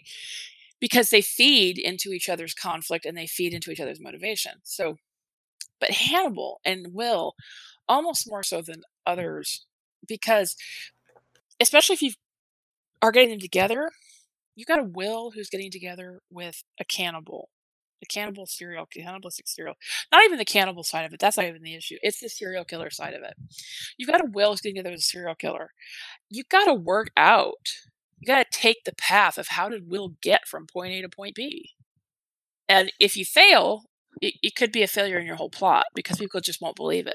Suspension of disbelief issue you know and it's like what did you say to me the other earlier today? My suspension of disbelief is in Australia. Yeah. when, went on vacation. Um, to the land where it was a hard fall. It, it was, was, a, a really, fall. really hard fall. It went to where everything will kill you, um, or kill me anyway. Um, I would not survive a trip, a trip to Australia. I'm aware of this. I understand my weaknesses. Yeah, I would neither. I mean, I I don't, I don't think my family. I think they they like they like hide they'd like hide my ticket confirmation from me or something. Like you know you can't go. Um. Although if I ever make it down there, there've been several of our crew who have been like they're gonna hook me up. We're gonna have a good time before I die. We're Go gonna have a out good- with a have a- bang. we're gonna have a good time, Jilly, before those funnel webs get to you. Um, Rabbi, seriously, I've like every venomous spider in the United States has found me, and we don't, we don't. They're not as scary as the ones that you guys have there. So, and I nearly died every time. So, ah, that's funny. I think I could probably die in a bathtub in Australia. Surprise crocodile up a drain. I mean, it's just the kind of thing that would happen to me. don't believe them, Misty. Don't, don't, don't believe them. They're trying to lure you into a into a nightmare. There's a reason I why aliens never land on Australia. I mean, I live I live in Portland, okay? It's not like there's rattlesnakes on every corner, right? And yet I will manage to find whatever dangerous is around. It just flocks to me and tries to eat me. So it's a thing. Look, Australia's already tried to kill me once. I had to buy. I didn't have It's to, but it's my mom. spider. Yeah, my mom wanted this this DVD of, of, of an Elvis Presley movie, and the only Elvis Presley movie, and the only way place I could find it was this shop in Australia. So I got it, and um, it comes in the mail. It takes a while, and I open up a box, and a big giant spider flops out of it. I swear to God, I heard that spider land on my counter. I think I might have broke the sound barrier with my scream. it's just ridiculous. It survived in that box the whole trip over. They'll last for a while. Yeah. The international spider. I killed it with the box and it came in. Served it right. It's like this if you're in a stowaway and this is gonna be the instrument of your demise. Jesus, if my husband had seen it, he'd have been out in the front yard. Like, just kill it. Just, just set the house on fire. We'll, we'll get a new one. And y'all have heard how many times my vacuum cleaner has had to been relocated to the porch because there's been a spider in it that I didn't want to escape. They are not friends. And they're not food either. I have. I was I was bitten by a brown recluse when I was a sprout. Well, I was like nine or ten, and um, I've got a big chunk of arm that isn't there. You know, it looks normal, like you look at it, there's just a scar, but if you feel it, there's no muscle or anything under there. There's just a, a little divot. There's not little; it's like the size of a golf ball. This like divot of no muscle where it just ate away. You know, because that's what it does. It it, it causes It causes flesh. I cannot even describe the look on my face right now. Overwhelming horror? I don't know. brown recluse is no joke, man. Those, those that, what it does to you, the way it just kind of causes your flesh to rot. but anyway, I mean, I was, I didn't, I, my fever was outrageous. I nearly died from, I nearly died from the fever. So I was sick for a long time with that. And now as an adult, though, all I've got is like this. There's there's no muscle under there. I have less I have less arm muscle than some people do. That is crazy cakes, girl. Crazy cakes. So anybody have any questions about wants and needs and um the narrative structure and character profiles and, and how you would work that into your um into your work? Because I know I was talking to somebody after we did the conflict thing, and we've talked about G. We talk about GMC a lot: goals, motivation, conflict. After we did the po- conflict podcast, I was talking to somebody, and they talked about like it seems so complicated, like figuring it all out. Um, but you don't have to look at it as like figure out their goals, figure out their motivations. Although I think you actually figure out motivations first, figure out their goals, figure out their conflict, figure out their wants, figure out their needs. It's not that at least to me, it's not that compartmentalized, but it's working up a character and a story and making sure that it all tracks. Now, sometimes when it comes to their internal motivations and goals, I mean, I do spell it out fairly explicitly, but some of it is just working up. It's just working up the character, right? You work up the character bio, and and with what you know seems logically consistent. Um, And a lot of times you'll put things in your character profile that will never make it into your narrative. Because it As it isn't should. about right, because it isn't about that. It's about you knowing and understanding your character. And if you know and understand your character in an intimate way, if you understand their wants and their needs and their desires and their ambitions, um, it will come out in your narrative in a, in a very natural way. And you won't have to worry about it. But if you, but if you do the work in the front, then it'll come out of the end. You know, your end product will, will reflect it Right. because that's how your brain as a writer will work. You just gotta give the information it needs. Exactly. It's it's you're given the tip of the iceberg, and you want to give it, but it needs to be the, the right piece of information that people can kind of infer the things you aren't saying. Because there are times you want the uh, you, the author shouldn't have to spell out everything, but if you connect the dots in the right way, the reader can can infer what they need to infer. Um. Uh. You shape your character's wants in your character profile, and then um, if you're a plotter and you and you've done your plot work, and you see events in your plot impacting your character's wants um, and needs, then you need to reflect those changes in res- um in in response. Like if your character wants shelter or needs shelter, and so your first plot point is they get shelter. Okay, that need's been met. So what's the next need? What if they want a companion? Okay, they meet somebody out in the woods and bring them home. That's met. Where do you go from here? Your needs and your wants can impact your plot points, and your plot points should impact the needs and wants of your characters. It's a circle. Yeah. And and when it comes to wants, the things we get exposed to in life, your character gets exposed to affects their wants, right? They don't they may not even be looking for a relationship, but they get exposed to the right person, suddenly they want a relationship because it, and, and that's that's typical. So you don't actually have to this actually became a point of contention for a couple of readers um, over my story de novo which was that they felt like that the relationship with ian came out of the blue. Well yeah it did. It absolutely came out of the blue which was the intention. I plotted it that way because i didn't want to write tony like going through all this stuff and being prepared for relationship and seeking it. He wanted it once it was put in front of him even though the timing was awful. And that is sometimes the way life is. Sometimes life is not timed well. And know, honestly, the timing is always awful. yeah, it's always awful. So the timing sucks.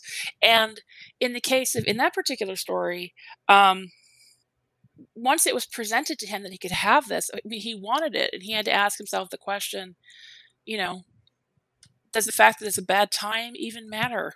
Really, does it? Because it's here. This is this is what I've been presented with, and do I want to deal with the inconvenience and the bad timing and all of that to have this? And the answer was, of course, absolutely yes, because you know, Ian. Um, and that is, and but that's life. Sometimes we want something we, we didn't know we wanted because it's been put in front of us and your character you can have a character who's adamantly against a relationship i don't want to be in a relationship it's a bad time for me i'm focusing on my career and then the right person's in their path and then all of a sudden their wants You're like, change. damn it, man, fuck you. Why are you so hot? you're like i had a plan i had a plan hannibal i had a plan Or they're exposed to somebody that in the past they might that they would have wanted to be with but didn't think they could be with.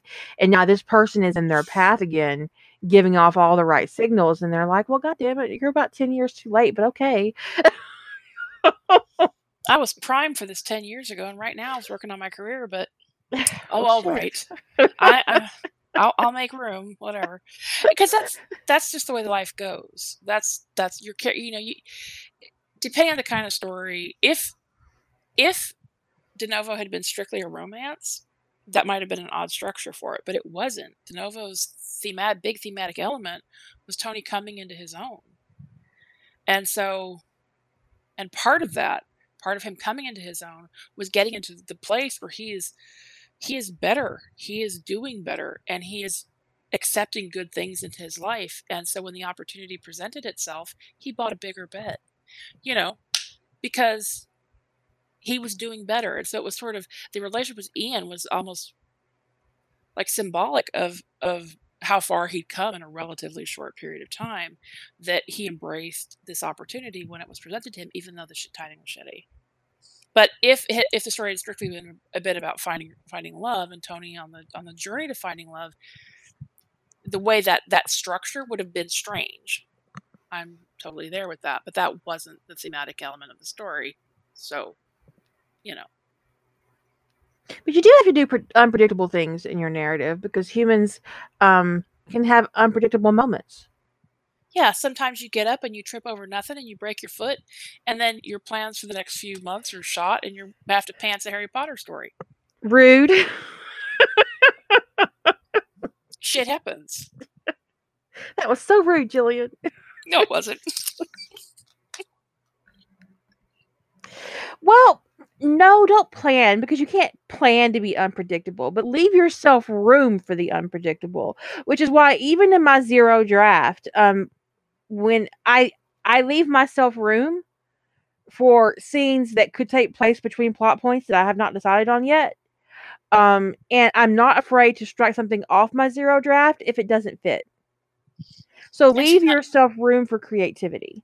And she's not afraid to put in a penguin when she needs one. Right.